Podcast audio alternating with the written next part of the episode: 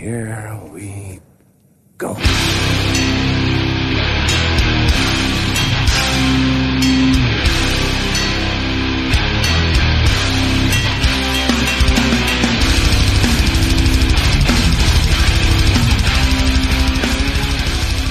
Ja men sådär då, nere på noll avsnitt 129. Fattar ni? Vi har gjort 29 avsnitt sen 100, det är helt sjukt. Eh, Jag, Robin Lindblad, sitter här med David Olsson, Hej, hej. Danne Nätterdal. Koffinerad och klar, tre muggar in. Jävligt gött kaffe i koppen, 30 grader Stirrar ute. på en monster också. Precis. Monstern är preppad för idag är det Madball special. Konstigt att det tog 129 avsnitt. Ja, Där borde man ju ha verkligen. gjort avsnitt 1, tycker jag. Ja, verkligen. Extremt viktigt band för samtliga här, ska jag gissa på. Ja, absolut. Notera också att vi är inne i augusti månad och det här betyder att vi har gått in på vårt åttonde år som podd. Jävlar. Bara en sån sak. Det är fan sjukt. alltså. Det är rätt sjukt. Lite ifrågasättande dock, för vi startade väl 2014 så det borde bli vårt sjätte. 15, 16, 17, 18, 19, 20. Vad fan är det här? Observera också att vi är nu inne i augusti, vilket betyder att vi har påbörjat vårt sjunde år som podd. Stort! Jävligt mäktigt ju. Som du sa, fan, dags att beta av ett legendariskt band i Madball. Sist i avsnitt 128 så pratade vi om Håkan-punken. Just det. Eh, och det blev jävligt bra feedback på det här måste jag säga. Vi kan börja eh, på Facebook. Eh, det var The Liptones som skrev in att eh, Hehe, Krust ska punkbandet The Liptones hälsar att den, den att ska är den mest sataniska och ondaste rosa paraplydrinkmusik du kan hitta. PS, Glenn Danzig är en raggare. Vilket var kul eh, skrivet. Gabetel skriver, eh, och det bad som låg på Law and Order var Bad Intentions. Du Just nämnde just väl det.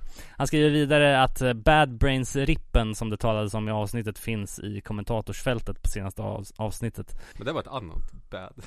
Ja, Ja, precis. Bad, bad news, exakt. För mycket Eh, bad band nu alltså. Sen skriver Martin Egelius, eh, har börjat lyssna på avsnittet du, lyssnar inte på något av banden som nämns men utifrån musiken som spelas och Danne Nätterdals beskrivning så känns det ju som att den andra vågen hattpunk består av punkare som växt upp och börjat lyssna på Eldkvarn och Ulf Lundell. Ja, det kan nog ligga någonting Ja, i det faktiskt. Andy Ljungman skriver eh, Rolig anekdot är att jag bokade Fru Fortuna till ett gig i Göteborg hösten 2014 Skulle börja jobba på NBV vid årsskiftet eh, så startade lite med att arra ett gig då de hade studiecirkel hos en kollega och gärna ville spela Kommer ihåg att The Hammer spelade och Björn var i sitt esse i mellansnacket om diverse politiska åsikter eh, Niklas Ackerklint skriver Hittar såklart ingen na- nazi-relaterat på Kärleksministeriets Facebook eftersom de är punkare från Borås slash Göteborg och jävligt bra. Jag tror bara vi var jävligt otydliga då. Ja, Ja, exakt, för det fanns en annan FB-sida som eh, hade samma namn, där det var diverse konspirationsteorier om den vita rasens utplånande och såna grejer, men det hade ju ingenting med bandet att göra. Jag tror att kärleksministeriet hörde av sig, långt från nazi, haha, men fint att bli omnämnd. Jo, så det måste ju vara dem. Men bandet är nedlagt och vi föreslår att ni kollar in Tomma Intet istället. Kan man göra det? nice. Vi fick även, kommer inte ihåg vart och från vem, men att garagepunk även är en stor influens till band som till exempel Rotten Mind. Eh, och det kan det ju verkligen stämma in, speciellt i eh, det fallet. Eh, vi fick väl även shoutout från Malmöbandet, vad fan hette de nu då? Terror, 83. Terror 83. Eh, kul att bli omnämnd, och det är, man blir alltid lika förvånad nu är det tre band som vi har pratat om som har lyssnat och eh, hört vad vi har sagt. Så snart får man ju börja vakta sin tunga här så man inte blir osams med någon. Mark skickade in eh, lite eh, bootleggade logos och eh, Hurula-citatet som vi omnämnde i senaste podden. Allt det där finns i avsnittets kommentatorsfält på Fan, det har jag Facebook. inte sett själv. Sen så kom det in lite annat. Niklas Sibelius skriver Tack för ett bra program senast. Ville bara tipsa om vårt nya band Dödskällan. Eftersom ni var intresserade av att hitta nya band i samma genre. Eh, och det här, vi lyssnade ju på en låt som heter Sorgenfri som var jävligt Satan vad det var up my alley. Ja, verkligen. Svinbra alltså. Eh, också i den här lite råare skolan. Ja, Eh, ja men inte, vemod. så, inte så mycket hatt, mera... Ja men vemod Ja. liksom. Sen så skrev Adrian Lövander Hej, tack för ett ännu bra avsnitt. Håkan Punk-epitetet satt ju som en smäck gällande era era, era planer på att komma norröver tänkte jag bara säga att ni är välkomna att höra av er om ni vill göra något tillsammans med Club Out of Step eller behöver tips på folk att snacka med i Umeå. Fan vad fett! Eh, uppskattat. Det blir av, garanterat vi ska dit. Martin Fransén då med en lång, eh, ett långt inlägg om diverse. Så vi går väl igenom det steg för steg här. Eh, Hej! Tänkte skriva en sammanhängande feedback men det får bli en rada punkter istället. 1. Blev lättad att eh, ni äntligen kom fram till att hattpunk är lika med rancid-punk. 2. Mycket riktigt är det främst i det här sammanhanget Adam Nilssons band som pysslar med detta. Men känns samtidigt mest som att det handlar om att han började sjunga på svenska. Fanns en hel uppsjö av rancid, eller snarare egentligen bombshell-influerade band i det här landet. För mig är det detta som är hattpunken. Beredd att hålla med där? Mm. Ja, det pratar vi väl också. Fick bara en liten recognize på den spaningen, det var ju. Real recognize real.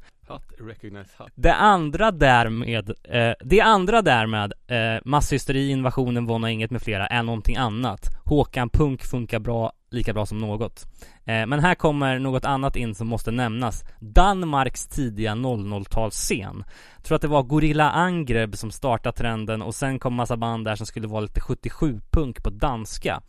Sen skulle väl typ alla i Umeå göra samma sak i Sverige Och så rullade det på med ny våg med mera Och regulations som ni nämner till exempel. Eh, och, och för att avsluta lite elakt Detta blev nästa trend bland de trendigaste ur hardcore-scenen För alla dessa människor kommer från hardcore-scenen. När jag tänker på det så är det kanske just Adam som är den som förenar Hatt och Håkan-punken.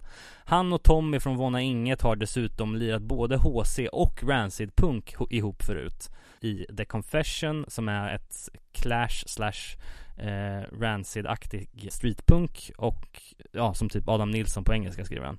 Eh, bootsen var det samme Tommy Tift från Vonna Inget och Sista Sekunden som införde i scenen.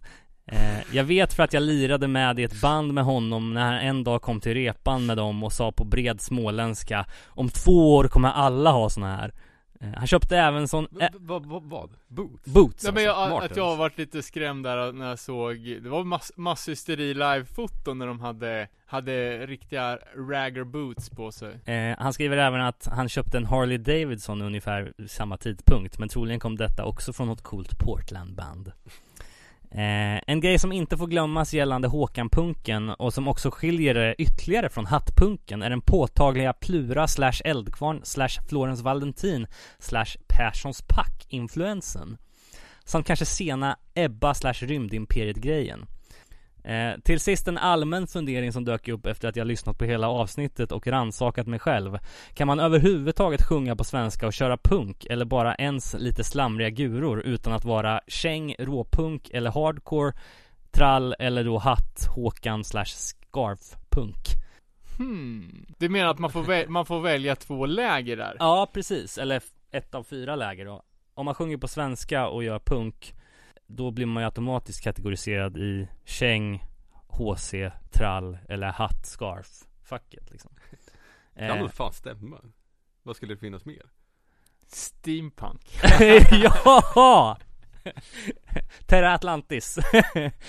Martin skriver vidare. Känns som att man lätt klumpar ihop alla som inte är någon av de tre översta kategorierna till ett och samma. Och här väcks ännu en tanke. Beror det bara på svenskan att det liksom förenar att sjunga på svenska i sig, att det är en grej? Um, och då funderar jag på om det beror på att normen så länge var på engelska och kanske fortfarande är. Mest lite filosoferande, men till exempel där och då klumpade man ihop Tant Strul, Köttgrottorna, Wilmer X och Stockholms negrer bara för att de körde på svenska. Eh, tack för gött avsnitt, kul när det väcker lite funderingar. Ja, eh, ja, eh, jag håller med om det, det mesta som Martin skrev och eh, tack för att eh, du delar med dig av dina funderingar. Det är kul. Verkligen. Sen så fick vi in från Sebastian Rosell som spelar gitarr i In Case of Ire. De letar bolag. Så att, ehm, har ni något tips på bolag som vill släppa det här fantastiska bandet så de har nio nya bangers inspelade.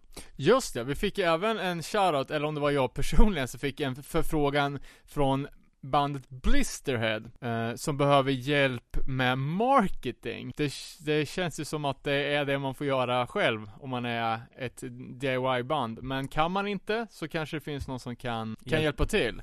Eh, kontakter med, med fanzines, poddar, och sprida, sprida ordet. Jag vet att det finns jävligt många där ute som, som eh, vill hjälpa till, hjälpa band i scenen, kan man hojta på, på Blisterhead. Eller göra ett jobb av det.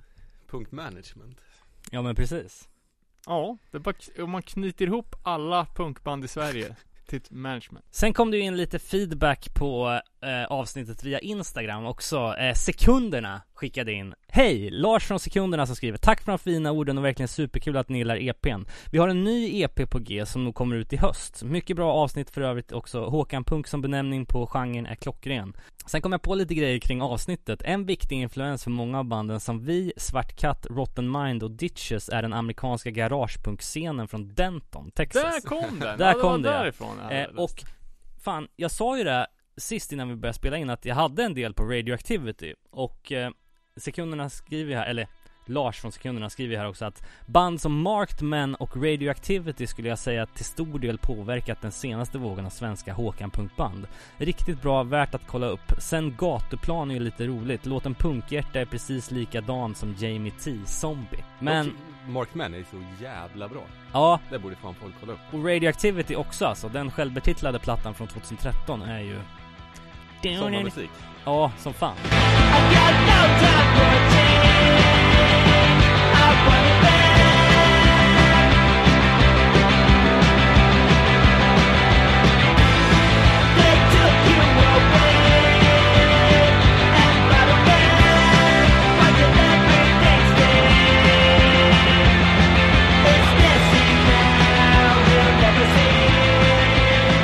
Det kom in lite mer feedback på Instagram också från Robin Karlsson. Han skriver grymt avsnitt som vanligt grabbar, lite input.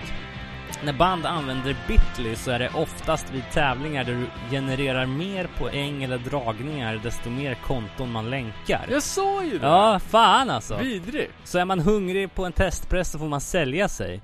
Tipsade om en svensk tiger som viftades bort på grund av inlägg om yttrandefrihet. Eh, det är nog de mest politiskt inkorrekta inom svensk Håkan Punk. In och Vadå, lyssna för honom, Skrev han att de var det? ja de är mest politiskt inkorrekta. Förutom det där Kvinnomord är ju, fru- är ju nästan på to- Ja. topplistan av inkorrekthet. Ja, nej men okej. Eh, Men in och lyssna för de har en jäkla låtskatt skriver han.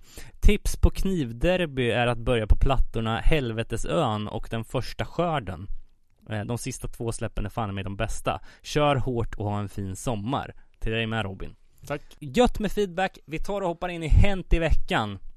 Yes. Ja fan, nu, nu var det ju ett tag sedan vi, vi spelade in så det har ju hänt mycket. Det har ju det. Ska jag börja överst på min lista som jag har inget fakta om, men ni kanske har. This is hardcore, live på webben. Åh fan. Men fan, är inte det typ nu i dagarna? Ja det var det, jag glömde följa upp på det här. Jag tänkte bara, jag slänger bara ut bollen. Det är ju jävligt märkligt att sätta upp en hel festival, betalfestival på livesändning. Funkar inte i min värld i alla fall. Det är inte, du som är så digital Robin kanske har sett några livestreams. Ja, det har jag ju gjort. Ehm, men, men jag jag känner att man får ut mest av bandade live-gigs när de är filmade av typ så här Cameron Nunez på FYA Fest När det är sån jävla stenhård mors liksom Ja. Om det inte, jag menar om något sånt här ska funka då ska man ju själv få välja kameravinkel liksom Kan jag få eh, streama drumcam på liksom massa band en hel dag Då skulle jag lätt göra det För det är så pass intressant för mig Man får vara sin egen bildproducent. Ja, ja men så här, det är ju ofta så ibland när man betalar eh, jag som kollar på mycket UFC, Ja, då kan man ju betala för att få se corner cam hela matchen. okej. Så att man får se de Är här det dyrare? Ja, man får se de här, ah, du vet när, eller när de vinner och slår händerna bara. Du vet Så, jag vet Kollar inte, ni på live, hela spelningar? ja jag brukar göra Jag det tycker det är helt värdelöst. Tycker du? Ja. Ja, väldigt sällan jag ser på någon hel spelning men eh, med viss behållning. Klipp, Vissa helt låtar, klart. ja. Men alltså det funkar ju inte med liksom surdegspunk, men det funkar ju med liksom eh, face band Liksom så Ja, Det, jag tror, felet är nog snarare med att jag inte har, har tålamod och kolla på ett helt gig. Då har jag Nej, liksom men man sitter ju inte i 30 emellan. minuter och tittar. Det går ju typ inte. Mm. Det beror på vad man har för diagnos, helt enkelt. Verkligen Apropå FaceTrack, såg ni deras sommarvideo? Ja! Men alltså så här, fan jag tänkte det här är ju lökigt alltså, det är nästan att det har gått lite för långt men Ja. ändå svänger det, men det blir jävligt mycket, jag får jävligt mycket Rise of the North Star vibbar från låtarna Det är bara för att det görs som en hardcore connection Ja. som det går Ja men det är helt Förbi. sju- sjukt hur man kan inte hata det. Nej, exakt. Uh, vi kom off topic tror jag. This is hardcore live på webben. Ja, men allt beror ju på vad man får för pengarna, Ja, liksom. Eh, Men då ska man betala för det också? ja. det kan ju vara så att man får ehm, lite digitala släpp också. Eller man kanske får, ja, alltså jag hade tyckt att det var kul att se på en This is Hardcore live-spelning om det var en chatt till, liksom, så folk kunde skriva och så här. alltså det hade kunnat varit lite underhållande. Men Man, Eller om man, fick köpa de limiterade sjuorna? ja, Ja, men precis. Ja men man får ju, man får ju be en, en kompis liksom komma och ge en en örfil var tredje minut Ja, liksom så man får precis. lite livekänsla. Eller en öl över sig själv? Ja men precis. Ja men exakt, det är, det är ett litet schema man får med. Så får man preppa innan liksom, att man har sin partner eller någonting. Bara efter, efter fem minuter så ska du spilla en öl på mig, sen ska du knäppa till mig, sen ska du armbåga mig svinhårt i sidan. Skaka datorn liksom. Ja men exakt. Nej men det är intressant. Eh, Vi får se, du, får hålla oss uppdaterade då. För allt beror ju på hur de löser det tekniskt. Men vad är det för datum sagt då? Känns jag hardcore teknisk eller? Nej han har ju medeltidsveckan på This is Hardcore. Nej men jag, jag antar att det här kommer ur att folk gör ju This is Hardcore som heltidsjobb. Ja. Och att de måste göra någonting. Eh, Vi vi, får se. eh, vidare då. Eh, det finns ett bolag som heter Essox Lucius Tapes. Som har släppt Hoten från underjorden nummer 10. Tejpet. Eh, kom ut här i dagarna och eh, Hoten från underjorden. Eh, det är ju ett, ett blandband helt enkelt med eh, massa bra band. Dividing the Scene, Svart städhjälp, Gamla pengar, Constant Abuse, etc.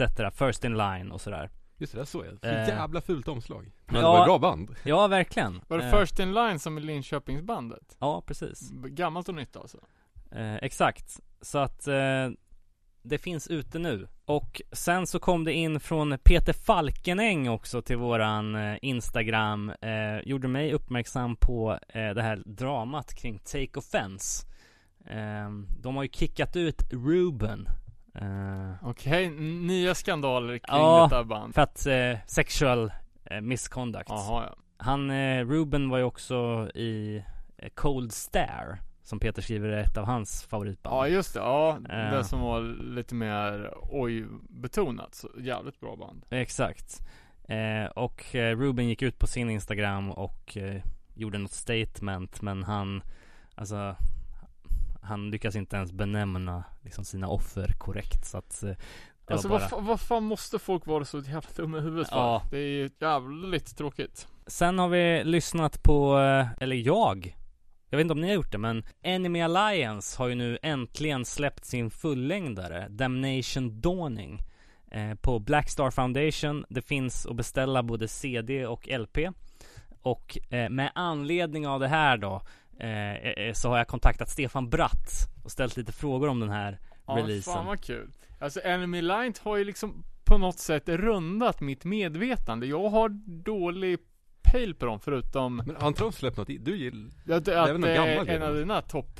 Ja, ja, ja för fan. De hade ju en split, eh, låg ute, eh, alltså jag tror att den kom typ 2007 eller något. Eh, tillsammans med The Indecision Alarm. Enemy Alliance slash The Indecision Alarm. Bakgrunden på det här och jag skrev att, jag skrev till Stefan att fan shit vilken fet LP ni har släppt. Bele- berätta lite om processen. Eh, jag vet att du har hintat om att låtarna har varit på disk sedan 2008. Han skriver, stort tack. När vi körde med Enemy Alliance hade vi rätt mycket låtar som aldrig spelades in. Sen när vi liksom splittrade bandet och Rodde hoppade på Atlas Losing Grip så eh, ville vi inte riktigt låta det sno fokus från vad vi höll på med. Eh, jag och Rodde plus Max som nu spelar Gura i Satanic eh, spelade in skivan runt 2008 och sen dess har den bara funnits där och väntat på rätt tillfälle. Jag kör leadgitarr och bas, Max gitarr och Rodde på trummor och sång. Det är som en fin whisky att ligga lagrat på fat i 12 år. Ja men verkligen. Och man kan ju förstå resonemanget där också att man De hade ju precis, de släppte ju eh, Den här första Atl Atlas Losing Grip eh, EPn med Rodde på sång typ året efter där. Watching the Horizon tror jag den heter. Eh, Och på den här splitten då som de släppte 2007 så är det ju sex låtar från Enemy Alliance Men på fullängdaren nu så är det 13 då så att de har ju haft lite liggandes. Men eh, jag skrev då till Stefan att är ni sugna på att göra fler grejer i framtiden eller är det här bara en one-off? Då skrev han definitivt. Eh, jag saknar att vara kreativ som fan och skriva musik och det är kul att teama upp med Rodrigo igen efter alla år som vi spelade ihop senast. Vi har börjat fila på lite musik och det känns skitkul och låter bra. Hade tyckt att det var skitkul att piska en livesättning också och göra lite festivalgig. De borde ju spela in en skiva nu och släppa den om tio år. Ja, exakt. Passa på liksom. Sen skrev jag No Fun at All till Örebro 12 mars. Äntligen lite ny goda nyheter. Och det blir ett 26-årsfirande tillsammans med Satanic också va? Stefan säger yes, har varit en jävligt, ett jävligt weird år för alla så vi håller tummarna på att nästa vår funkar som den ska. 26 år för Out of Bounds och Hero of Our Time. Eh, vi kommer göra ett par grejer ihop med Satanic. Eh, inte allt som är officiellt än bara. Men fan, jag ser fram emot det. Och sen så bara skrev jag Kul, tack som fan Stefan. Och några avslutande ord om att man kan skaff, haffa den här skivan. Eh, han skrev Tack själv, alltid kul att blurra lite hur man än gör det. CD och digitalt finns på enemyalliance.bandcamp.com och vinylen kan man preordra via blackstarfoundation.bandcamp.com. Hoppas ni gillar det. Eh, och det gör vi ju. Fan, jag tycker att det här är ju en perfekt mix av liksom propagandi, eh, skate, eh, Rodde på sång, eh, de här metal-solorna som ibland kommer in, i alla fall i låten Sacrifice, jävligt liksom melodiöst eh, och bra. Helt min, min kopp te alltså. Verkligen. Jag tyckte faktiskt också det var bra. Lite, Ja. lite för mäckigt ibland, men ja, överlag bra. ja men det är så kul att det, att det blir av. Alltså det är ju tur i otur under den här pandemin liksom. Hade det inte varit inställda spelningar så hade jag, de båda två säkert varit ute och turnerat just nu. Men Mm istället så får vi en 13 spårsplatta som i alla fall jag håller jävligt högt. I år.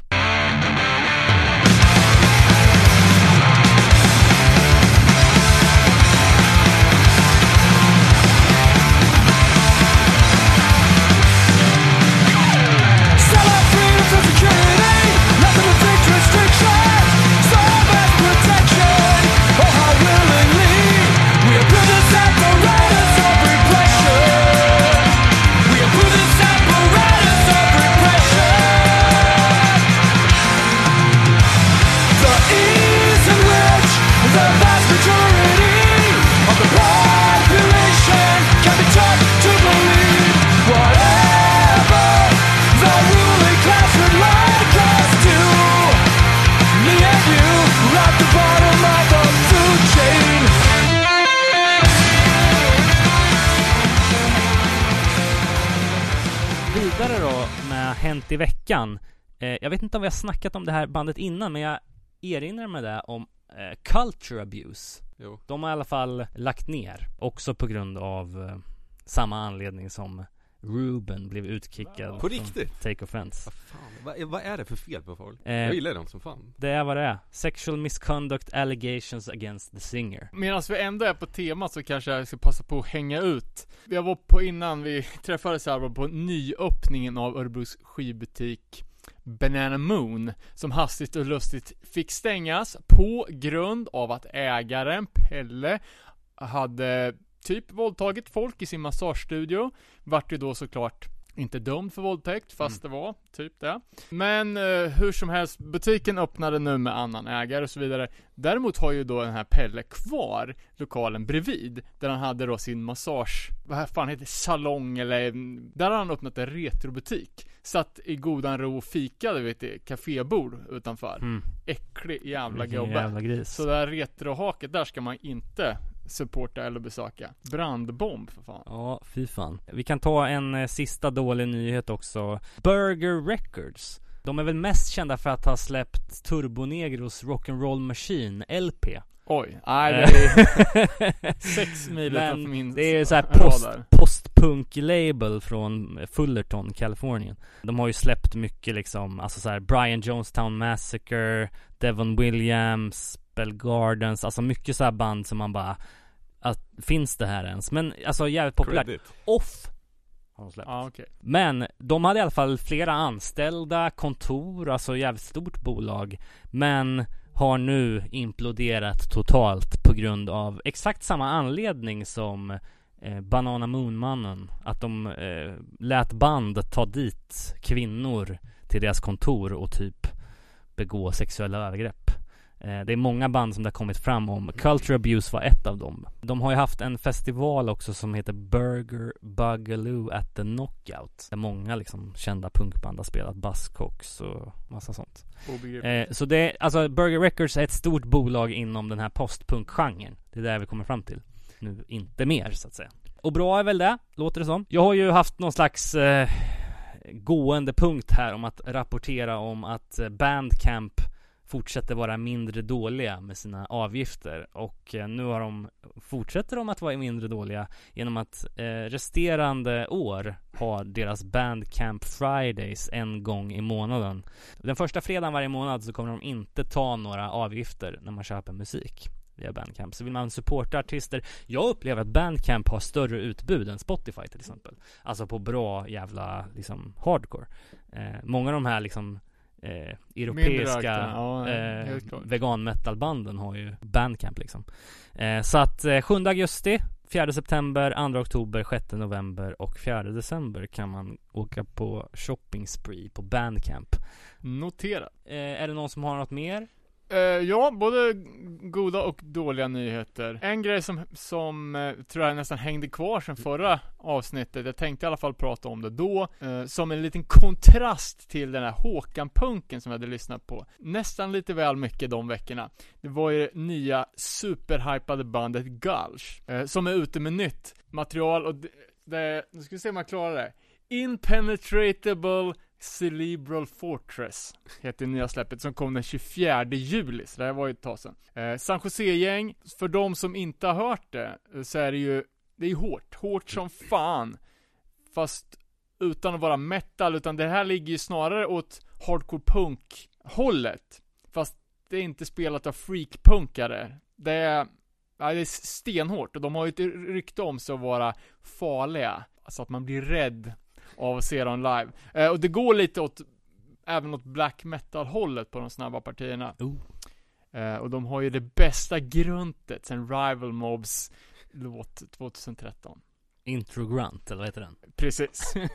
eh, och det är även folk med, i, ur det här bandet som spelar i, av oss uppsnackade Hands of God. Och deras gamla grejer har ju återsläppts på 10-tummare nu och det går ju, det blir press efter press. Är det något ni har lyssnat på eller? Nej. Jag hade deras Jag demo också. på topplistan för förra året. Nej, det är ju skitbra och är superhypat. Okej. Eh, jävligt Stefan Bersaki eh, kompatibelt omslag. Nice. Eh, så om man har missat så kan man kolla upp Gulch. Svinbra. Fan jag lyssnar annars, om man snackar på nytt Som jag lyssnar på, jag lyssnar mycket på Out for Justice Och nya Sibalba är ju också jävligt bra Oväntat Fan, bra de hade jag räknat ut lite. Ja, nej. det är Skapligt. Lyssna på den Eh, kan ha lä- nämnt det, Reserving Dirt Naps. Ja, fan Eh, Memphis Style Hardcore. Men det här är ett band som kör tidigt 2000-tals ful beatdown. mm. typ. Eh, men som är jävligt nice. Uh, släpper för första gången på vinyl. Det här är ju en, liksom en genre som är Sjunger CD. extremt CD-fixerad. Eh, men det är lite så här 2000-tals uh, Folsom Will to Live eh, CD-musiks aura. Jävligt otrendigt. Eh, säkert svårt ohypat också, men ändå bra. Släpper på War Records. Fan vad jag gillade Folsom. De har man inte tänkt på på länge. Nej, asbra band.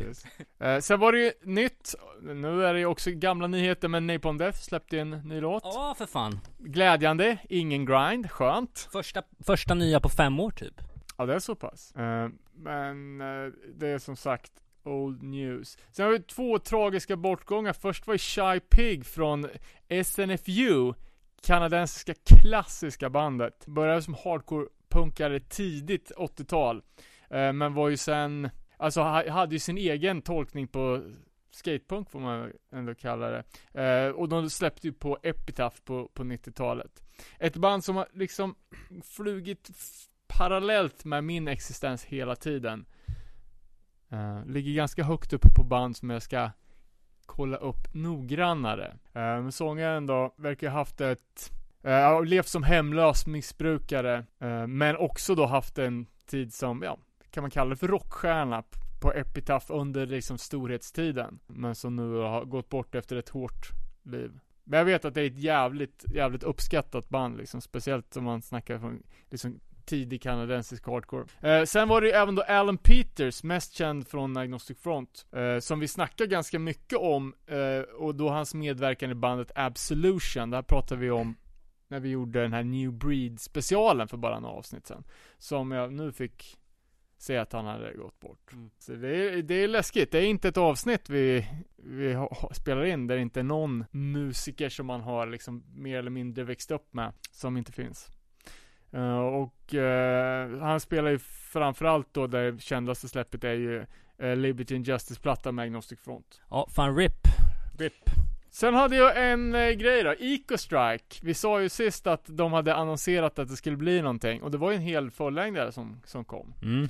Eh, 90-tals eh, straight edge strife rip-off plagiat nummer ett, men ändå jävligt bra. Nu är de ju så jävla straight edge så att det är helt sjukt. Dock kom det här lite i skymundan med det släppet som kom alldeles nyss. Year of the Knife. Ja, ja, det också. Men jag tänker på nya bandet Vanguard. Ja, just det. Helvete vad bra det var. Jävligt bra. Och alltså det här är ju grönsaksband deluxe. Vanguard alltså, Mm. ja. Så jag släppte en video som man fick öppna en ny tab för att kunna lyssna på. Jag Ja. kollar, jag kollar inte det går, jag kan inte se sånt där Nej, halva videon var ju slakthus-scener och det var det är ju liksom ett eh, tema veganband. Så det, det, går, det går ju inte att se, man får ju liksom lyssna och kisa. Nu hade youtube tagit bort den också Ja, det var för grovt liksom. Men eh, så ser ju den bistra sanningen ut i djurindustrin. Eh, Det, det vart ju, i eftersnacksgruppen vart ju en liten debatt, eller folk som hade olika teorier angående namnet Vanguard då.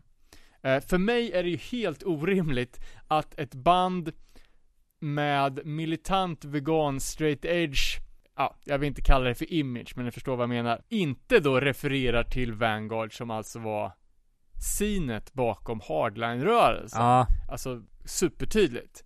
Eh, jag är väl medveten om att det här bandet inte ha- har någonting, alltså de är inte hardline. Men ändå då att det skulle vara en liten passning till det. Alltså hardline, det är nästan 30 år gammalt. Att det nu är liksom rentvättat, att man kan göra lite så här passningar till det. Utan att behöva ta ansvar för liksom det tankegodset som eh, hardline-rörelsen kläckte fram liksom med alla, alla konstigheter. Och liksom bara då anamma den, det coola, liksom framförallt visuella som som då Harlem-banden ändå hade. Eh, och fokusera på liksom vegan straight edge. Eh, så det vart ju lite diskussion där då på, i eftersnacksgruppen. Folk tyckte liksom, ah men kan det vara en eh, passning till eh, leninismen kanske? Eller är det liksom, hur som helst, det bottnar ju då i att, att eh, bandet själva bara, va? Aldrig hört talas om, vad menar du? Nej, det här är liksom, vi tog bandet, ja men du vet, man måste ha en, någon, en person som vaktar turnébussen när man, när man är ute och kör. Jag googlar vad det betyder Nej, nej, så var det inte, Förtrupp, främsta ledet ja men, ja precis, att, eh, att det är någon liksom vaktpost typ. Eh, nej, men de, de själva så bara, "Nej, vi har tagit namnet från en Seven, gen- seven Generations låt, aldrig talas om Hardline. Tjena Nej, det är jättekonstigt. men det låter ju lite som eh, att de driver, eller? Jag vet inte. Eh, det här är nytt folk för mig. Jag vet att fantastiska namnet Flint Beard f- Från band, nya bandet Life Force som är ganska uppsnackat. Som fan. Också måste ju vara inspirerat av Life Force Records då, som släppte grönsaksband på 90-talet. Mm. Eller också har de aldrig hört talas om det heller. Jag vet fan. Jag tyckte bara var jävligt bra musik, jävligt alltså Och hela, alltså de var ju Antifa, Animal Rights, eh, ALF folk och det backar Ja. man ju hela veckan. Och för mig gör det ingenting om de lånar lite logos eller så från hardline-rörelsen om, om man inte står bakom ideologin. Intressant dock att de inte hade en aning om vad det var för någonting. Nej. Eh, Så det, det skulle komma som en ensidig tolva Tycker du om det formatet? Ja, det är för jävligt. Inte sällan miljövänligt heller. Men det där har vi diskuterat till döds. Eh, Men så Jonas DS avslutade kommentarerna på eftersnacksgruppen att Fråga bandet själva, sitt inte och killgissa. Men, Men jag tycker ändå det är kul. det är ändå kul. Det är vi, ju... vi har ju gjort det i sju år ja, exakt. Sen är jag alldeles för reserverad och dålig på engelska för att kontakta band direkt om jag har några funderingar. Hur som Men helst. alltså hur, hur står sig nya Eco-Strike då mot den här Hette den typ Voice of Strength eller något? Som, Ja. de, som vi snackade upp för två år sedan Alltså det, jag, jag, jag ska säga att det är exakt samma sak. Det är fortfarande pissbra. Det blir lite tårta på tårta, det blir det. Men jag tycker Mm. fortfarande att det är ett skitbra band. För jag, jag har den nya Eco-Strike, vad heter den? Eh, ja, det kommer jag inte ihåg. Den i alla fall, plus då Year of the Knife Som kom ut, ja i fredags, Ja. igår I min backlog liksom, Ja. att ta mig an nu Ja, Så- och jag har det på inköpslistan, så det köps ju brutalt lite ny vinyl för min del. mm. Jag vet fan, jag är för, för snål för att betala 22 euro plus frakt för en ny platta. Jag Ja. vet inte varför. Eh, Är det men, Triple B igen eller? ja. Men den ska ju, den ska ju ägas liksom. Jag tycker det är jävligt nice. Apropå vinyl då, eh, kul, kul grej. Eh, för första gången på fyra år på Ebay, första Misfits 7 Cough Cool. Det var ju då en följetong för oss eh, med samlarproblem. Eller missbruk. Säg hur man vill. Eh, satt ju som eh, klistrad framför skärmen och kollade på hur den här liksom stegrade loss. Och Helvete vad dyr det blev. den var ju uppe på 7100 dollar ett Oj, tag, jävlar. Med några dagar kvar. Sen gick den ner till 6700 dollar. Innebär det att någon drar tillbaka sitt bud då? Ja, alltså det trodde inte det Jag det, jag, jag tror inte man kan göra det, men Nej. jag tror att den som säljer det kan ta bort bud. Okej.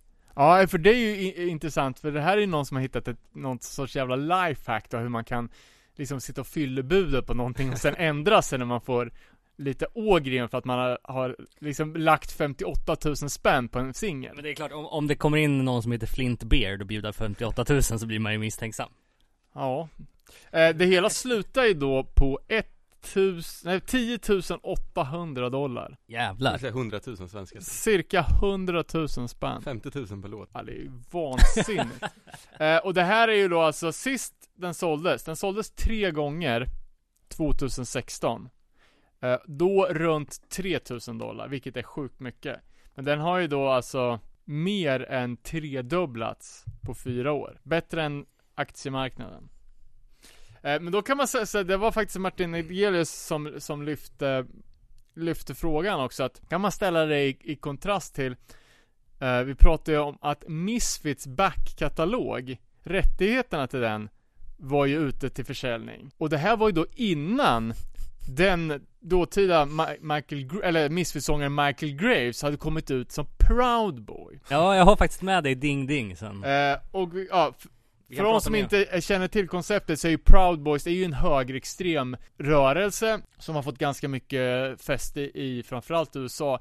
Eh, de är ju extremt misogyna, eh, men de är noga med att deras med, det är en organisation liksom där man medlemmar måste vara liksom fysiskt aktiva genom att bedriva kamp på gatorna. Så det är ju på den liksom nazi-mobb nivån. Så det är ett riktigt extremt, extremt gäng. Eh, Michael Graves går ut i sociala medier och, och proklamerar att han är en proud boy och eh, ja, massa annat sjukt skit liksom. Hur påverkar det här liksom de framtida streamsen av Misfits-låtar? Kommer högerextrema alt-right människor börja supportlyssna på, på nya Misfits-låtar?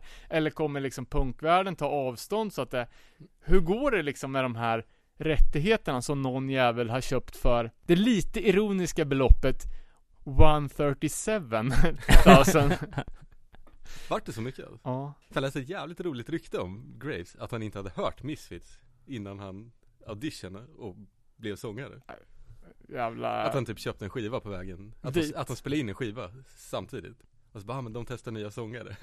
Köpte en skiva på vägen dit, lärde sig någon låt och blev sångaren. Åh nej, Michael Graves alltså, eh, det var ju kul I'm a proud western chauvinist and I refuse to apologize for building the modern world Ödmjukt. Ja Men som sagt Det blir intressant att se vad som händer med de här rättigheterna eh, Framöver Ska vi gå in på en Ding Ding Värld då?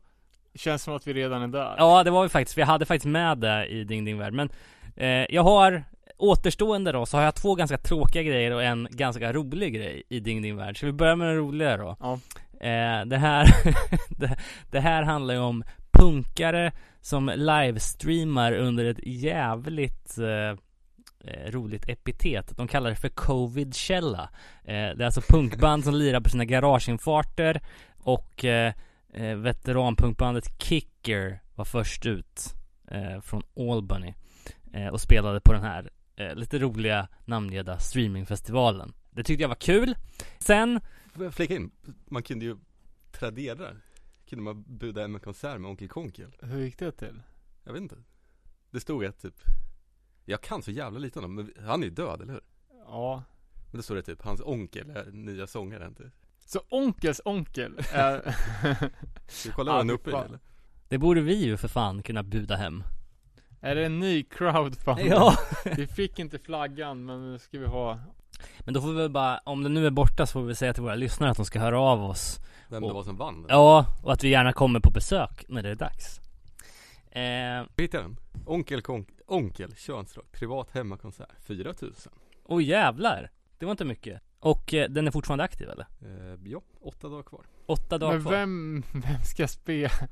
Onkel Konkels identitet var en väl bevarad hemlighet i 30 år. Nu har fettpinnen tagits över av Onkel Konkels onkel vid namn Onkel. Ja, 4000 spänn, det är det ju värt. Men det, alltså, Håkan Floro dog, var han 56 när han dog? Så skulle det vara alltså en generation upp, då är vi, har vi en 80-årig gubbe då som ska köra de här låtarna. Kan flyga. Ja, vidare på Ding Ding Värld. Ni kommer ihåg förra året när Relapse ställde in den planerade Tau Cross-skivan när det kom fram att frontmannen Rob Miller hade Var hyllat eh, någon så här Holocaust denier eh, i, i liner notesen på plattan. Eh, och medlemmarna hoppade av och vi konstaterade bara att det var väl tur det liksom. Fuck you. Men idag så har då Rob Miller annonserat att han har återformat Taucross med nya medlemmar och har så här re-recordat hela albumet. Den tredje skivan då. Messengers of Deception eh, kommer släppas då inom Heretical Music distribueras med eh, något som heter Easy Action Label. Men det är ju bara att eh, vara medveten om att det här är ett as och inte köpa några mer Tau Cross-plattor. Känns som att det... Inte på Relapse då, gissar jag. såklart. Nej, Nej, eh, det är Heretical. väl i eh, högerextrema kanaler där Mm. mm. såklart. Fan, de borde göra en höger supergroup ju. Michael Graves, den där snubben. Ja, Det finns precis. säkert några mer. Något. Sen det sista på Ding Ding var ju den här kommentaren från Daniel Ek Spotify-nissen som sa att band måste jobba hårdare för att få eh, bättre betalt. Eh, Av honom? Eh, ja, eller av Spotify liksom. Bands need to work harder to earn a living. Övergripande så får ju varje band tre tiondelar av en cent per stream på Spotify. Eh, och Daniel Ek är ju en miljardär. Han är god för 40 miljarder svenska kronor. Eh, och att han Nice. då säger att artister måste jobba hårdare för att hans företag ska betala ut mer pengar gör ju att man vill avsluta sin Spotify subscription pronto. Eh, Klassisk kapitalistretorik. Ja. Eh, pissigt i alla fall. Ja, och sen det var eh, det där med Michael Graves som vi redan har pratat om. Det om det. Hänt i veckan, hänt i månaden. Nu då? Snackar vi Madball. We don't fake it. We just take it.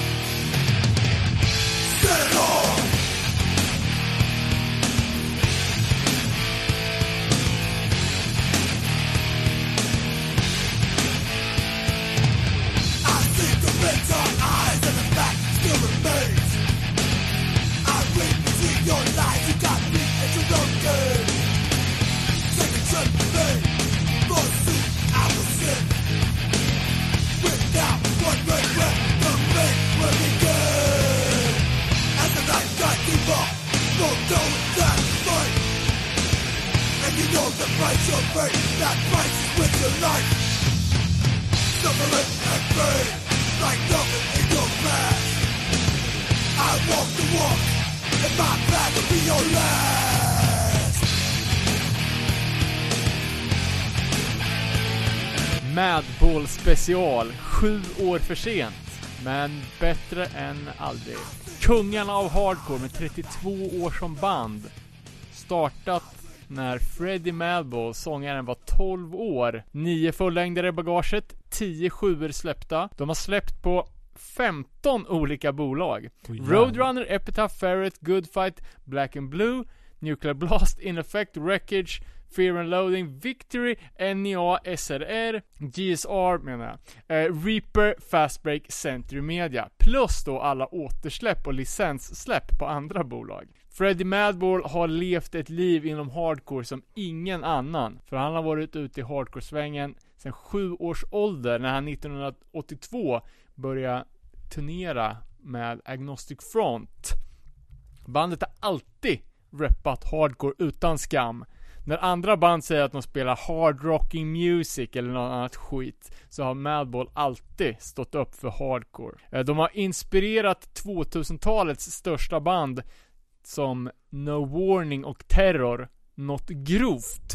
De har alltid haft ett eget sound som har varit ganska unikt. Eh, och Inte alltid. Första sjuan är ju inte det riktigt. nej, nej, det, det kommer vi säkert komma till. Men på tal om att han turnerar, jag läste så jävla rolig grej att han fick inte komma in på klubbarna. Att de smugglade in han i trumcase. När han var sju bast. Ja, han var typ tio. Eh, namnet Madball, jag vet inte. Eh, vi fick lite olika förslag på var det kommer ifrån. Någon sa att det var ett gatvapen, alltså den här klassiska fängelsegrejen när man stoppar in en biljardboll i en strumpa. Ah. Slår ihjäl någon med. Men det fanns väl några figurer också va? Ja, Leksaks... precis. Det var en, en grej som var stor då på, på 80-talet. Inte här tror jag dock, men Mm. så. En, liksom en mjuk boll med monsteransikte som man kunde klämma på. Så blev liksom det här monsteransiktet förvridet. Det är väl också deras logga, typ. Ja men precis, precis. Det som är logon. Och då var det då för att Freddie Madball som ung var ju jävligt ful helt enkelt. eh, och att när de retade honom så fick han utbrott och började härja och då såg han ut som en sån Madball. Mm. Hur kom vi in på Madball då? Vem vill börja? Ja men eh, jag kan börja. Det var ju med Demonstrating My Style, alltså kanske, jag skulle säga det viktigaste hardcore anthemet för mig. Pride. Times are changing. Alltså Ja, en dyngklassiker säga. en, eh, en av de första hardcore-låtarna jag hörde tror jag. Såg du videon eller hörde du låten? Jag hörde låten eh, i Winamp. It really whips the llama's ass.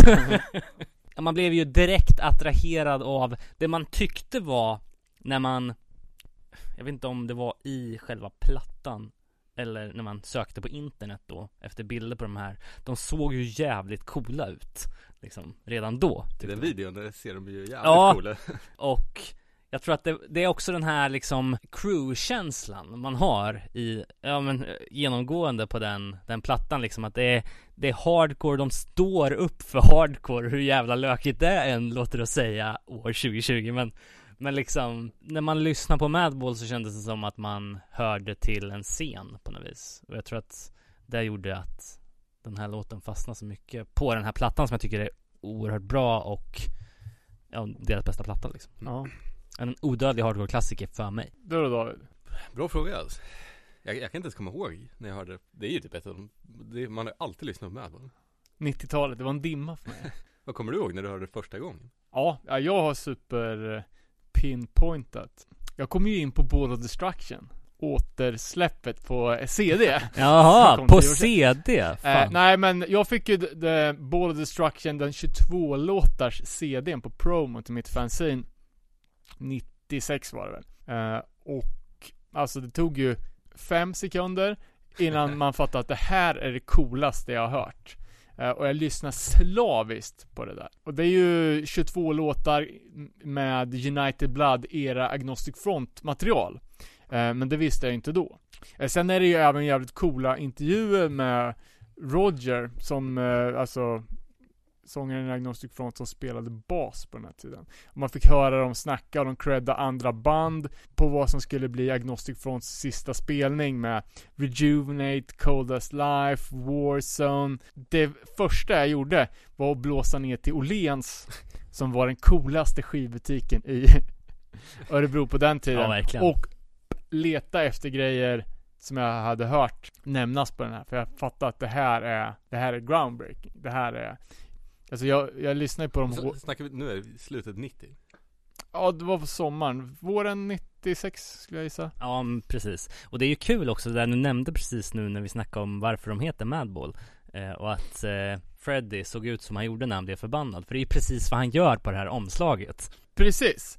Ja men vi kan, vi kan ta det under punkten Ball of Destruction sen, för det finns ju det, det finns ju en anledning till att han gör det. Eh, jag fick tag på Off som är Madballs första skiva, lyssna på det slaviskt och som ett jävla Guds underverk så vart Madball bokade till Bergslagsrocken redan samma år. Tobias Andersson skrev om det här Bergslagsrocksgiget. Peppen inför Bergslagsrocken var sjuk.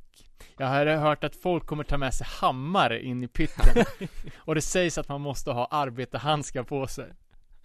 Hoya the Destroyer ska tydligen vara, vara typ världens största hardcore-snabbe. Helt livsfarlig. Och faktum är, ja, att Hoya, det var nog ta mig fan, det, det är den tjockaste personen man då hade sett IRL. Men då var han inte liv. så tjock eller väl?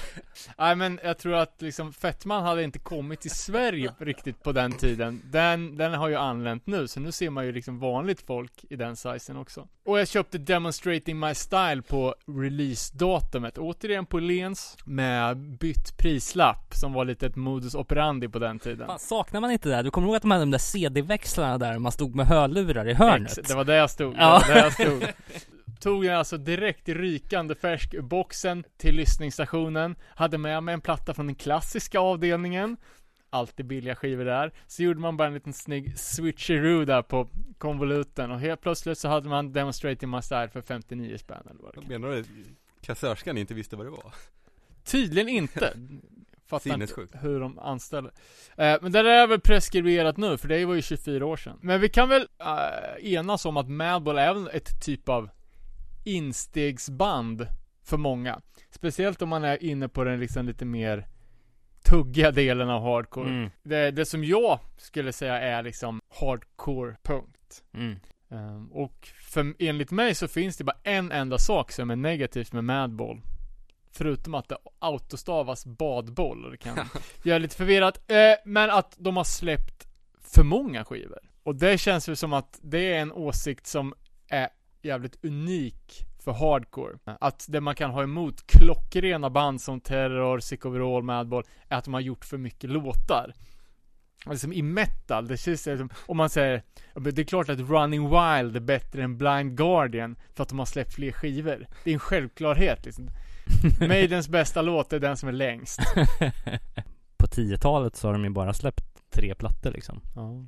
Nej men sen tidigt 90-tal så har ju Madball i princip kört oavbrutet och de har turnerat jävligt mycket. Freddie Madball måste ju liksom haft, alltså hur många, Turnerat i 23 år.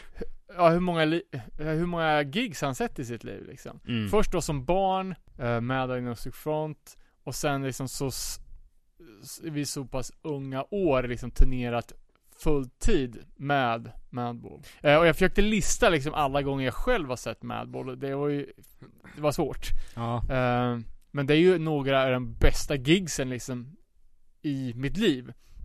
Bergslagsrocken-giget var ju liksom, det var ju det coolaste eh, i kvadrat liksom.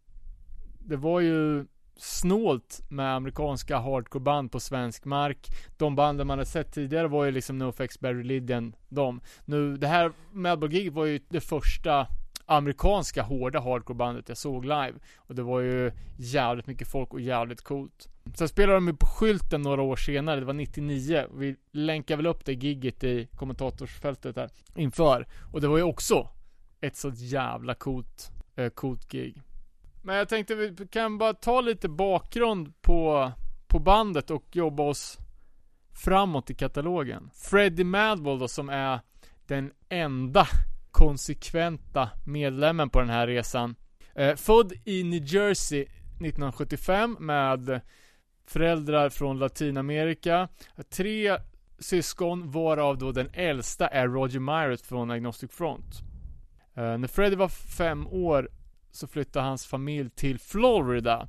Men Roger stannade kvar på östkusten och flyttade sen in till, till New York. Eh, och som man kan läsa i framförallt då Roger Myrets självbiografi, är ju att det var ett ganska problematiskt hem. Det var, förekom mycket våld. För att skydda sin lillebror så åkte Roger och hämtade Freddie eh, i Florida och tog med honom hem. Eh, och eftersom med, eller Agnostic Front var ett turnerande band på den tiden så fick ju lillebror hänga med i turnébussen. Och det här var ju då från att, alltså Roger var ju bara 18 år när han tog ansvaret för sin, sin lillebrorsa som då var sju bast. Han hade liksom tillåtelse från familjen att ta med sig brorsan, men han hade ju mörkat ganska grovt hur, hur de hade det, för de bodde ju liksom i squats, ockuperade hus på de absolut värsta adresserna i New York, som på den tiden var ett av de hårdaste områdena i världen. Eh, och det var mycket tunga droger och det var ju liksom en stjäla och tigga tillvaro som han tog lillebrorsan till. Men han tyckte ändå att det var bättre än att ha honom hemma eh, hos sin våldsamma familj.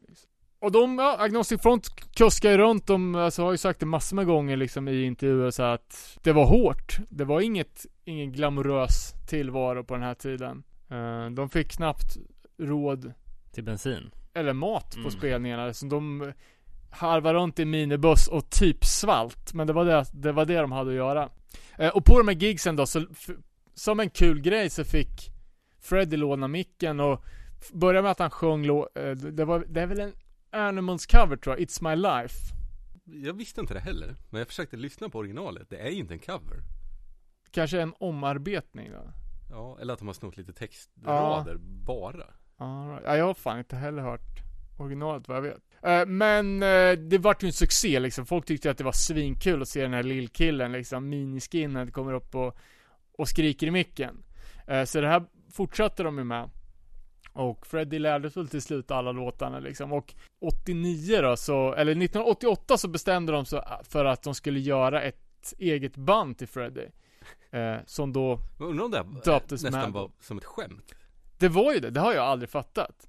Men att det, det här var lite, vad ska man säga, tongue in cheek eller lite så här, alltså nästan lite att reta Freddy. Det är därför då på den här Ball of Destruction 7 som då kom 89, eh, som var en, liksom en engångsgrej egentligen. Ett kul koncept liksom. Freddy 12 år spelar med Roger, Winnie, Stigma och Will Shepler då från Agnostic Front och spelar in Det är Agnostic Front-låtar åtta stycken avlagda agnostiklåtar, samtliga under minuten. Och det är därför då Freddy gör den här grimasen på framsidan, att han är lite efterbliven liksom. Jag hörde nu som jag aldrig har fattat liksom att texterna var dessutom skrivna lite, ja vad ska man säga, goofy. Jag har ju alltid tänkt på att liksom Madball i alla lägen har varit världens coolaste band liksom. Och att texterna är asbra och geniala.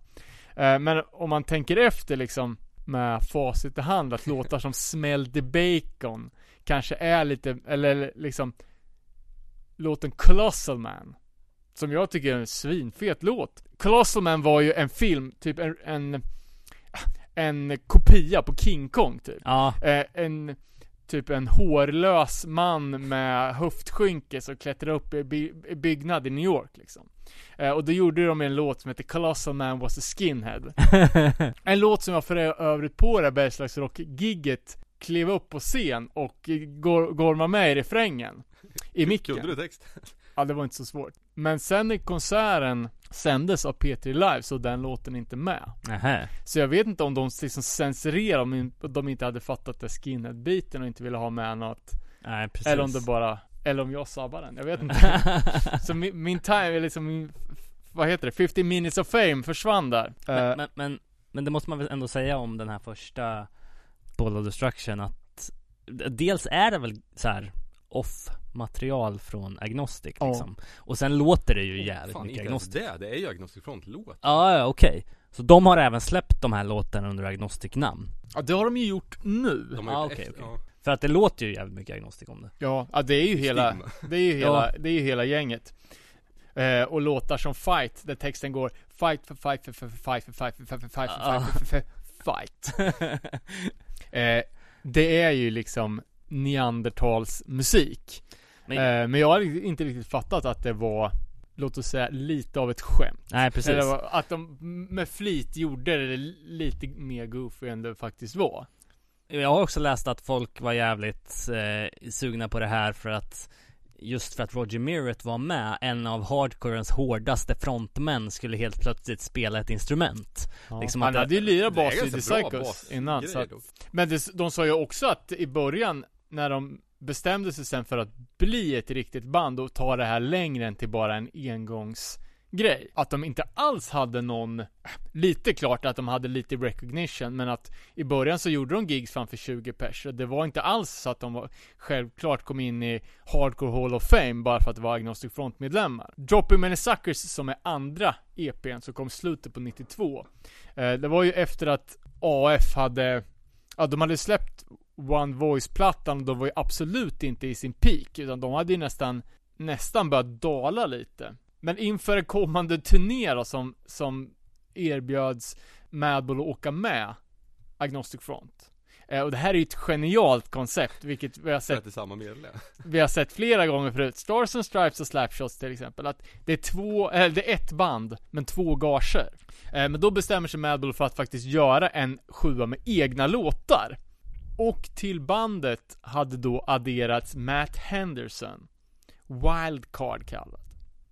Eh, från, från början från Milwaukee men eh, var väl aktiv hardcore-scen nere i Minnesota.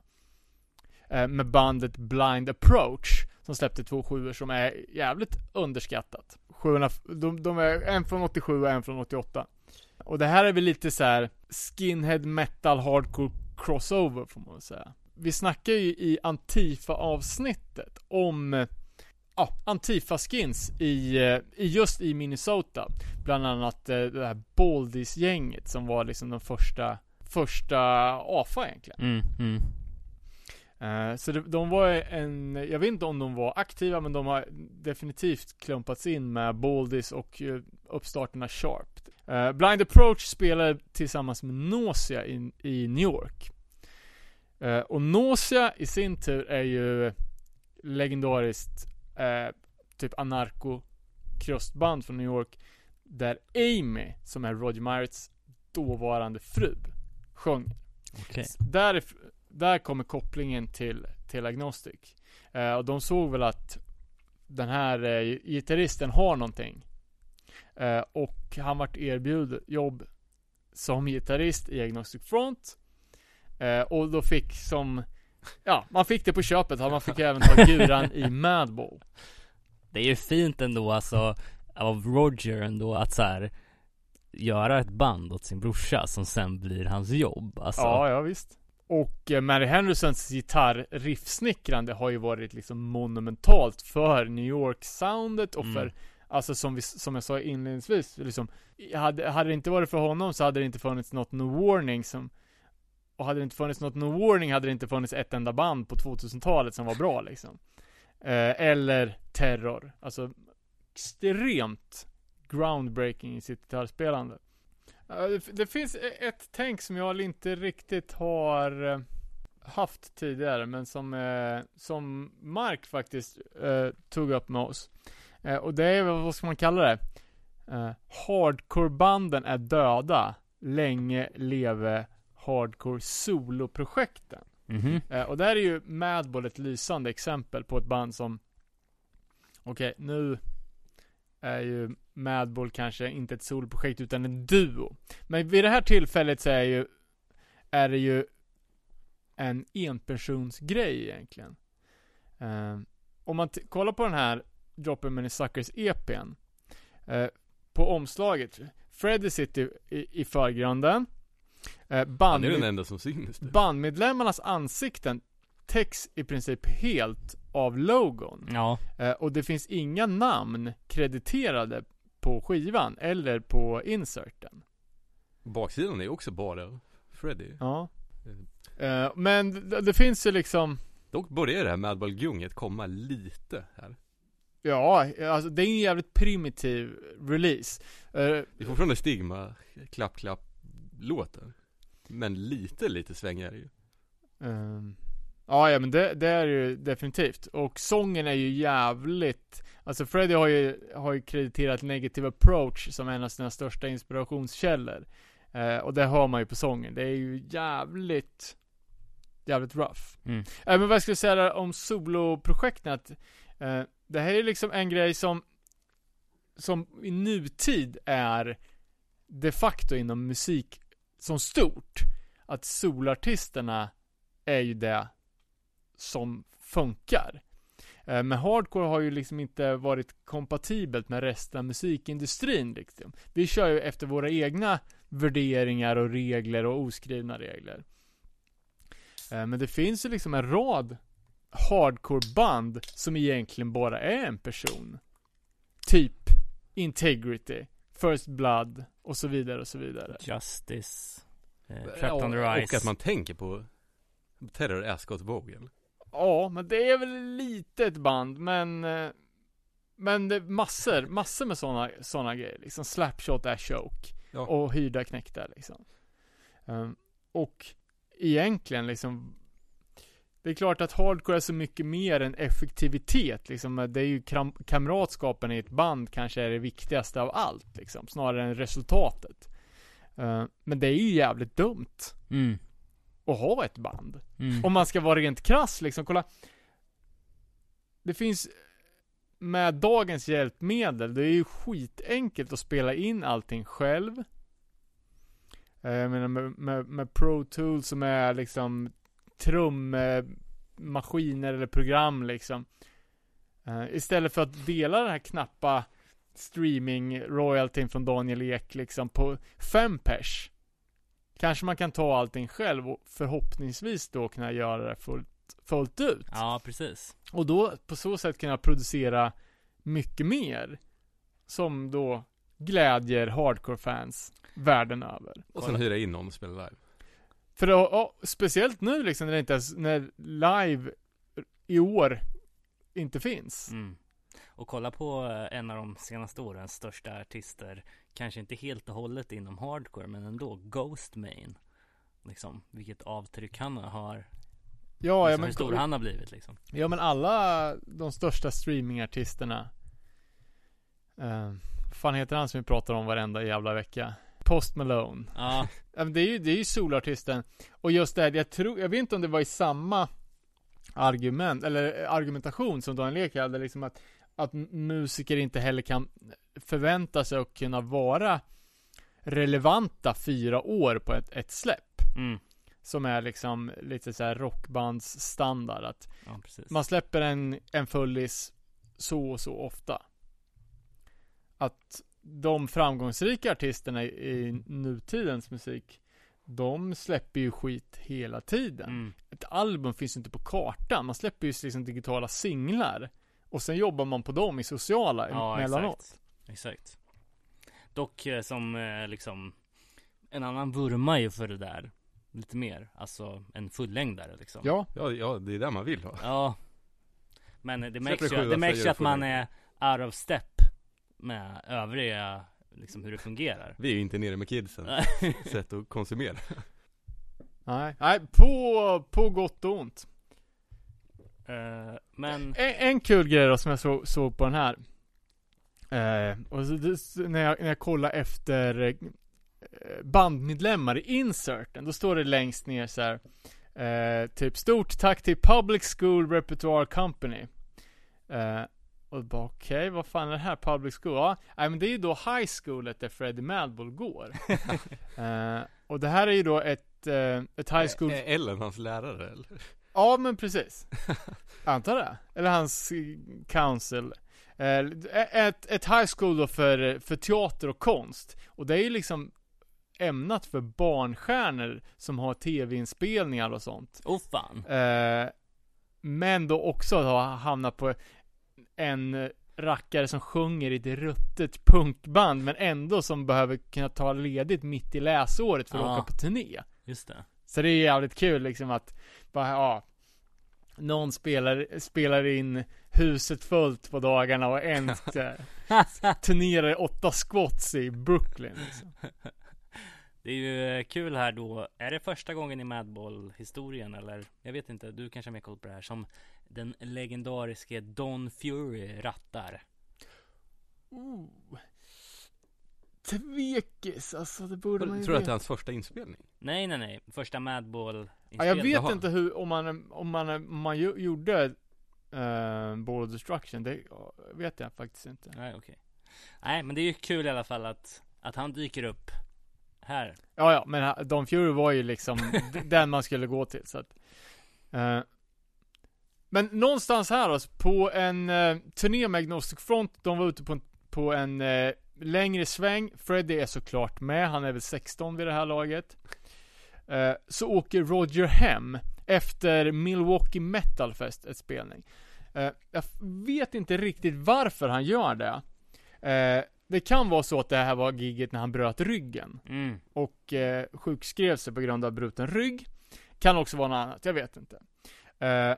Men med två veckor kvar av turnén och Roger hemma så tar Freddie micken och sjunger hela setet. Han är stand-in för Roger i två veckor. Första giget är Detroit. Eh, och någonstans Här. De träffa Coldest Life då eller? Ja, de är ju supernere med Coldest Life. Det finns ju till och med en låt dedikerad till, till Coldest Life. Eh, som kommer komma till senare. Men någonstans här gissar jag att Freddie börjar känna sig som en riktig frontman till ett, till ett band som skulle kunna bli något mer än ett ett sjutums, låt oss kalla det Spex. spexband. Eh, och de börjar liksom fundera på om de kan göra det här till något mer. Jävligt intressant när jag, när jag börjar reka lite på det här att eh, det, det finns alltså en boombox-demo med osläppt material. Som är gjort under, ah, i glappet mellan Dropping Many Suckers 92 och fullängdsdebuten Set It Off som kom 94. Åh fan. Vilket är extremt Det hade man velat höra alltså. Det hade man ju verkligen velat höra. Och äga. Ehm, men vi kanske ska kicka, kicka in oss i fullängdsdebuten då. Ja. Eh, monumentala Seriroff. En hardcore-klassiker. Skapligt. säga. Fantastisk alltså. Och också den som har flest återpressar. eh, Eller varianter. Såna 22 versioner säger Discogs.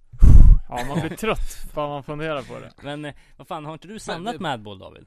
Både jag och Danne gör det. Ja, okej, okej. Det finns ju mer test, Madball testpressar i Örebro vad det finns någon annan stad. Det måste det göra. Ja, jag tror att, jag tror att både du och jag har några av världens bästa Madball-samlingar. Jag tror det. Seriöst. Eh, Men på tal om eh, Drop in Many Suckers. mm. Den som är, inte svart, transparent. Lila. Ja, fan? Maroon. Maroon. eller? Maroon Press, just det. Eh, ja, det, Den hade man velat ha. Eh, uh, Dropper Minisaki släpptes ju av New York-bolag, eller, Long Island. Uh, bolaget Wreckage som var det var ett ganska stort DIY-projekt. Men de släppte ändå en, en del feta grejer och, och sjuan är ju släppt i nästan 8000 ex. Vilket är jävligt stort ändå. Eh, trots att vinyl var ju liksom det enda formatet på den här tiden får man ju tänka. Jag har alltid tänkt att den Maroon är att det har blivit något fel typ, att den är tunnare eller någonting. Det är därför den är, att det är typ svart fast genomskinlig. Ja, nej för fan. Det, det, uh, Wreckage gjorde alltid sina pressar eh, med en färg. Som är en femtondel av pressen är på färgat. Jävligt udda. Men det är ju också en av de största Madball eh, rariteterna om man ska, om man ska samla vinylen. Eh, och även här, det känns ju som att Roadrunner kom in och sa typ Jobba med våran producent Istället för Don Fury här. Eh, För det är ju någon snubbe som heter Jamie Lock Som har varit deras producent för Set It Off. Eh, Och det han har på sitt CV utöver den här Det är ju Obituary-samling från 2001 All Ingenting mer. Eh, Så att, men det är också under Roadrunner Flag Så jag antar att Han blev liksom insparkad där på något vis Men Ja, här, här har ju Hoja kommit med också. Ja, precis. Roger slutar ju för att flytta tillbaka till Florida. eh, för att utbilda sig till Harley Davidson mekaniker. AF är ju lite på, eh, på dekis vid det här laget. Eh, och in kommer Jorge Guerra, eh, eller Hoya Rock, Hoya the Destroyer. Eh, rekryterad från bandet Demise. Eh, och Demise är ju ett, också ett New York-gäng. Eh, sjukt inflytelserika på modern hardcore, det soundet. Eh, bandet bildades ju precis efter den nya vågen av New York Hardcore-band som vi pratade om för inte så länge sedan i New Breed avsnittet. Mm. Eh, De gjorde bara, gjorde bara ett dussintal gigs totalt och de släppte tre kassettdemos. Eh, Men ändå så har de med, med sitt eh, ganska stilbrytande sound blivit liksom ett superlegendariskt band. Men det är också det där gung, hiphop-gunget som kommer. Ja, precis. Och det är ju, alltså som vi pratade om när vi snackade New Breed och liksom influenserna från hiphop som var så extremt stora just i, ja men bland ungdomar i, eh, i, i orten ute i New Yorks, eh, ja men i de olika boroughsen att Mm. hiphop var liksom en del av vardagen. Mm. Eh, och att även om man lyssnar på, på metal eller om man lyssnar på oj som många, som till exempel Ho- Hoya gjorde, så, så var hiphop-influensen så närvarande så det var liksom någonting som man levde. Eh, och eh, som Madball är också sjukt stora hiphop-fans. Vilket mer eller mindre avspeglar sig i allt. Musik, sound, estetik Eh, också. Det ser nästan ut som en hiphop-skiva.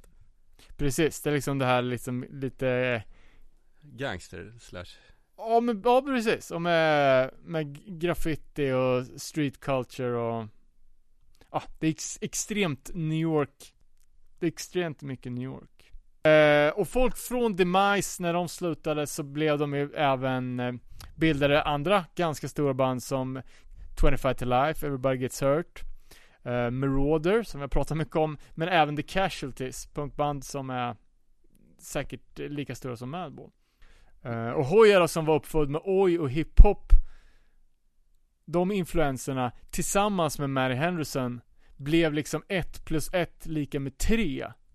I riffsnickrandet. Eh, Och jag Stigma lär ju inte ha skrivit mycket på det här. Nej, Stigma han eh, Han chillar ju tight kan jag tänka mig. Eh, Och uh, Hoyas första låt som han skrev var ju It's Time som är med på den här plattan. Och det, det sa han själv att det här var en Det här är en ren Agnostic Front rip-off. Men det var lite det som han trodde då som ny i bandet att det förväntades av honom. Den första låten han skrev sen eh, Var ju titelspåret Det är Eh, inte en Agnostic Front RIP. och här, det är här man börjar märka det. här- Det är som där Madball-gunget bildas liksom.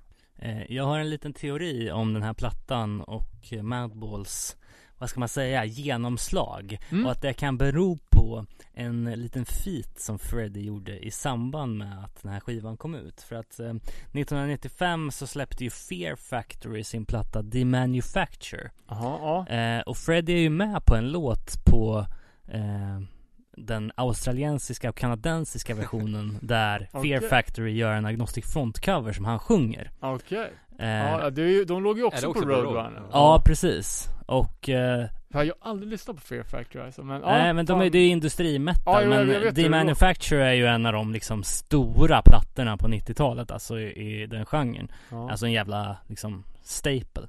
Eh, och sen så återsläpptes ju den 2005. Fear Factory-plattan alltså. ja. Och då var ehm, den här låten med tillgänglig för alla så att säga, okej. inte bara Fan, på... måste jag gå in och kolla. Vilken Eh. Agnostic-låt var det? Eh, vad fan heter den? Your Mistake? Okej. Som Madball också har spelat in. Ja. Eh, så att kan det vara så att många fick upp ögonen för Freddy i samband med den? För den här eh, skivan av Fear Factory slog ju liksom, ja men det var ju Billboard toppplatta liksom. Ja, Eh, intressant. både 95 när den kom, men också 2005 när den återsläpptes. Ja, in, Men även Roadrunner är ju ett stort skivbolag. Ja, absolut. Ja, ja exakt. De, bes, de beskrivs ju Och som de har ett, distribution så det finns på Åhléns. i Örebro. Mm. Ja, men fan, eh, du ska inte underskatta Åhléns. De hade mycket skit på den tiden.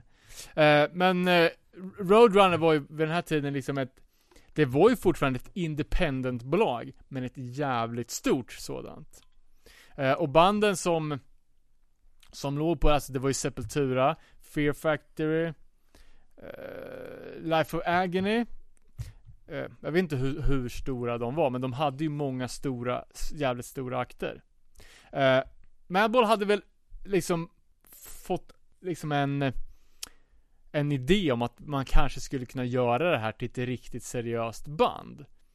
Uh, och de, alltså Agnostic Front hade precis lagts av eller låg på vila. Det fanns liksom lite en lucka för någon att träda in.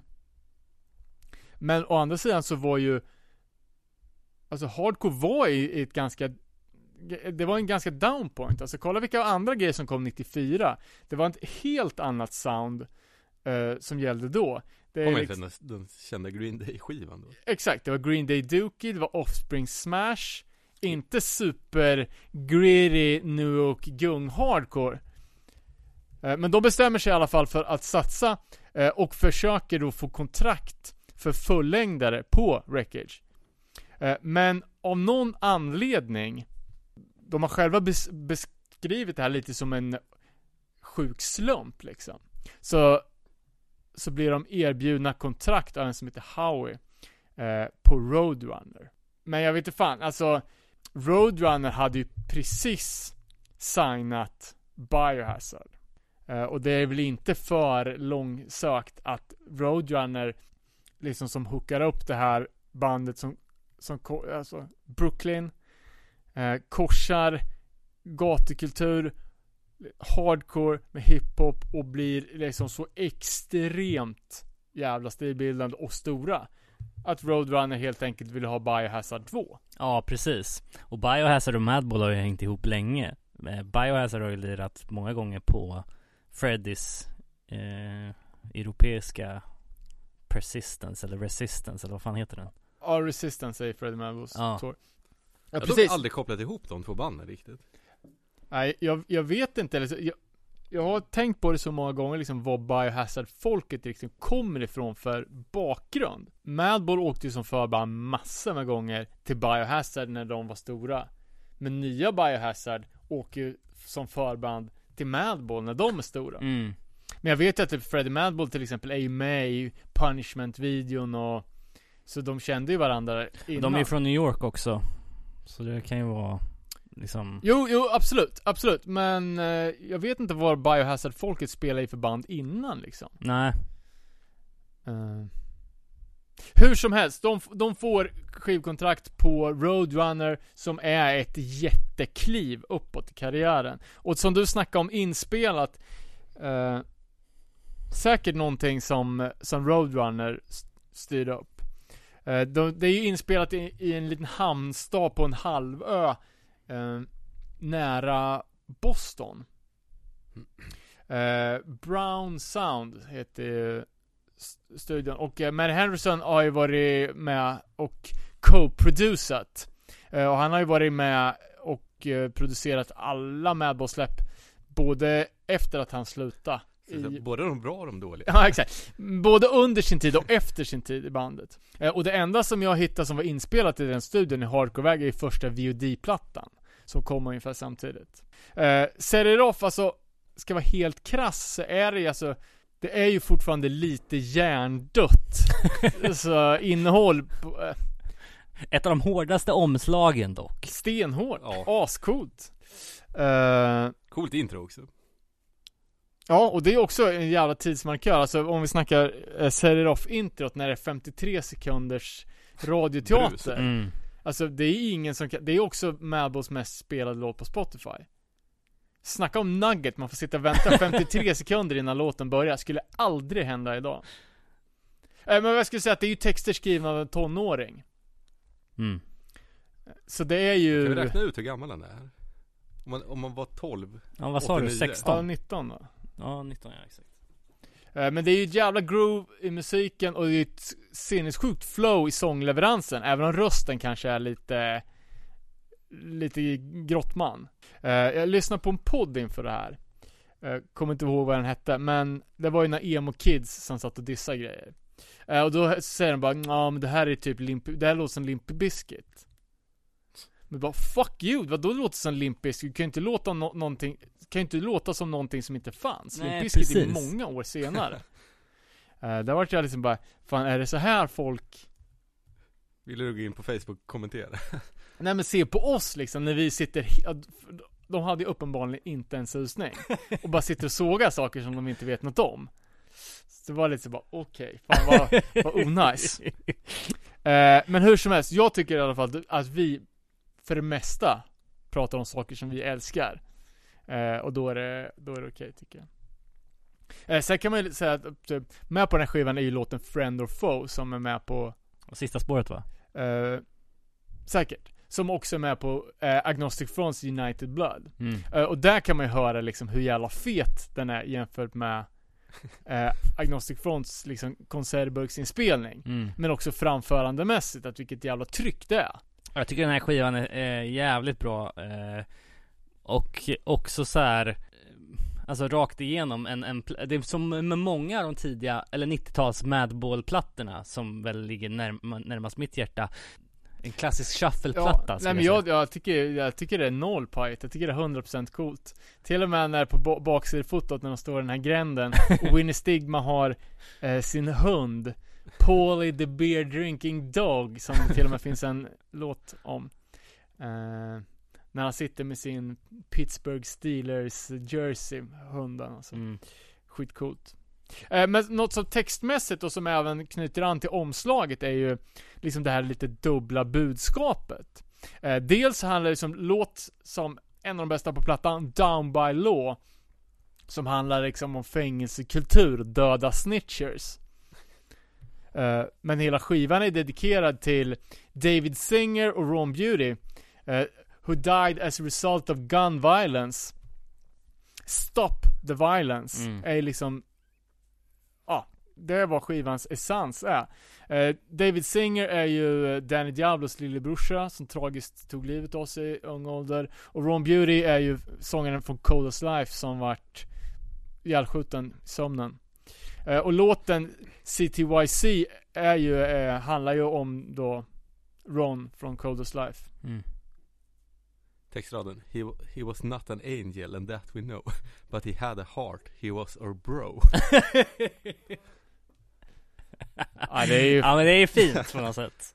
Polarpriset på det för fan.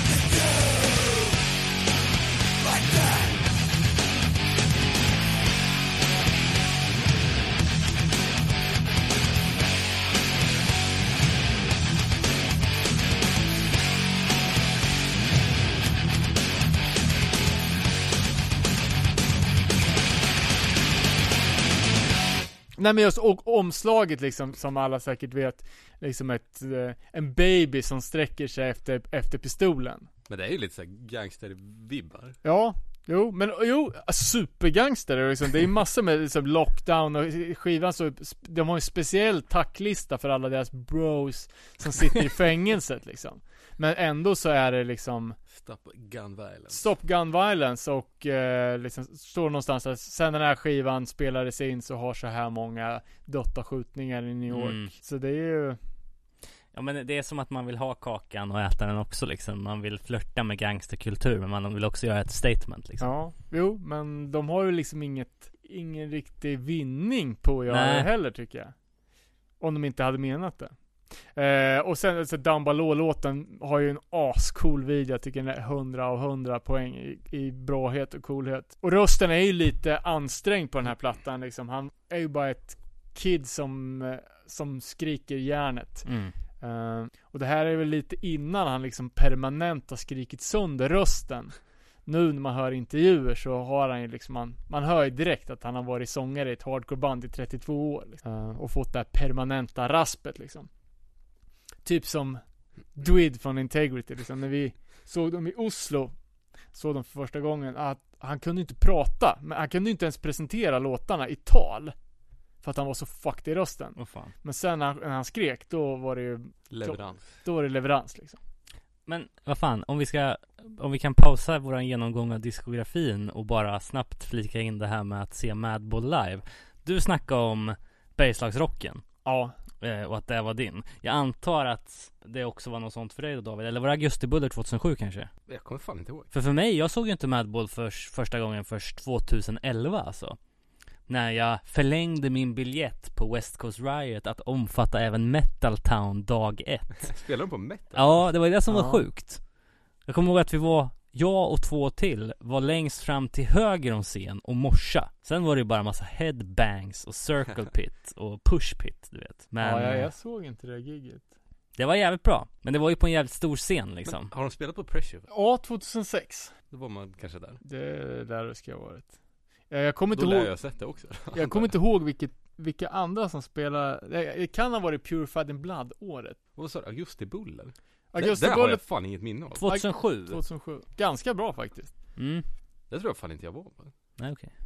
Men vi var ju i Göteborg sa de också. Eh, ja, jag har skrivit det. B-Rock 96, Skylten 99, Full Force 2000 och 2003, Furyfest 2005, Pressurefest 2006, Augustibuller 2007, The List Goes On, Motala 2013. Jag har ju sett dem nästan varenda Ja. år i Vänta nu, 24 Motala? år. Ja. På vad då? Motala Hardcore Fest. Med Drabness. Ah. Lilja var skitfull, det regnade. Vi gick på någon bar för att det att man inte kunde gå från parkeringen till, bi- äh, till spelstället. Fan, håller på. Ja, du var med, det var, det var bra. Ja, nej men fan. Förlåt, det var inte meningen att deraila Seriroff diskussionen här men eh, Det är alltid kul att höra vart man har sett Madball. För Ja. det brukar ju vara Set It Off-låtarna som får bäst respons. Ja. Nej men alltså, och det är ju också ett band, de, de är ju lite för stora för sitt eget bästa. För att de kommer ju spela på större ställen. Och det är ju aldrig positivt för ett hardcoreband liksom. Men låtarna och leveransen är det ju, det är ju absolut inga fel på. Ska vi gå vidare till Set It Off 2? Ja, jag tänkte bara flika in lite snabbt att då, då finns ju faktiskt ett släpp däremellan, en split med ett engelskt band som heter Offset, som kom redan 95. Genom ett engelskt, jag vet inte fan om det var ett scene, men ett magazine där kanske, som heter Fear and Loathing. Och det här har jag alltid tänkt att det var en bootleg, men den är, det, det står att den är, den är legit. Eh, och det är lite skumt hur man kan släppa plattor på ett annat bolag samtidigt som man ligger på ett nästan majorbolag. Eh, Men jag tänker att den här är så obskyr så att den kanske flöt under radarn på Roadrunner. Har Ja. du sorterat in den i Madball-samlingen? Det är störigt att det är en tidning. Ja, Jag har inte tidningen, tyvärr. Va? Ja, jag vet, jag är en poser. Jag har inte den lila pressen som finns i 50x heller. Ja, det har fan inte jag heller. Think you have. Eller har jag det kanske? Jag tror det. Din lilla jävel. Eh, ja men okej. Uh, Set it off 2. Also known as Demonstrating My Style. Ja, Men vilket... visst, det är ju Off nummer två. Det är ju exakt samma. Jag menar, inte alla Madball-skivor exakt samma? Look My Way sticker ut lite. Men den ser ju typ likadan ut. Ja, det är ju samma Det är log logo i blått på ett svartvitt foto. Eh, men på den här, nu har ju Stigma lämnat bandet. Ja, För, precis. för Agnostic Front är tillbaka. Efter sin lilla hiatus som var, var i tre år. Agnostic Front hade tagit in Rob Kabula och Jimmy Coletti. Och norpade då Stigma från Madball. Så nu är ju Madball ett eget band helt plötsligt med egna medlemmar. Men Madball är ju och alltid har varit go-to-exemplet för våldsamma tough guys och tough guy hardcore. Eh, och har ju alltid liksom fått klä skott mot den kritiken liksom mot hardcore-scenen att det är ja, macho-kultur och, och så vidare. Men faktiskt om man, om man kollar på texterna på den här plattan så är det ju rena rama possecoren. Mm. Det är superpositiva texter. Eh, med låtar som Unity, liksom, och Hardcore Lives, alltså det är ju överlag reflekterar liksom, eh, eh, där man hör matchar inte riktigt mot det man ser. Nej. Nej, men på bilden bakom när de spelar kort och upp, självklart vita linnen och sprit och Och, ma- och marker och cigarrök och hattar och skit. Ja, jo, jo men så, så är det ju liksom. Det är ju, eh, det var ju någon, någon typ som vi sa när vi, när vi diskuterade Pride-videon också, att det är så få personer i hela världen som kommer undan med det här. Ja, ja, ja, för fan. Eh, Men jag säger ju att liksom, Madball gör ju det. Så Dumbaloo-videon, den är ju, och Pride liksom. Det är ju ett jävla fanswalkande till gapskrattet, men de gör det ju galant. Agnostic Front har ju aldrig klarat att göra en video som man inte skrattar åt. Nej. Men Madball gör ju det typ varje gång alltså. Ja, precis. En jävligt bra platta och Och ni måste välja då, vilken, vilken är bäst? Set it off eller demonstrating? demonstrating helt klart. Tycker du? Ja, jag tycker det. Ja, Men det är för att svårt det var den som jag kom in på Madball på. Liksom. Eh, Men som du säger, alltså om, man tänker på vilka band som härjade i New York ungefär samtidigt. Typ Crown of Thorns. Eh, Ja, typ. eh, Scarhead Måste vara typ ja, Ja, Scarhead var, det var ju Ja precis, Scarhead fanns ju. Och sen var det ju liksom Shutdown och Indecision som kanske var de största andra banden i, i York. Men sen var det ganska snålt alltså. Det är ju de här riktiga underground-banden som Som eh, Sub-Zero typ. Sub-Zero fanns ju också i och för sig. Men det är alltså, Men jag tänker typ de här liksom De som också kallas för New Breed. Alltså eh, Föregångaren till Sworn Enemy, det är Mm. Everybody Gets Hurt, alltså de Irate, de här banden som Som fanns men som, som var liksom riktigt under jord. mm. Eh, större hardcoreband var det ju ganska snålt med på den här tiden.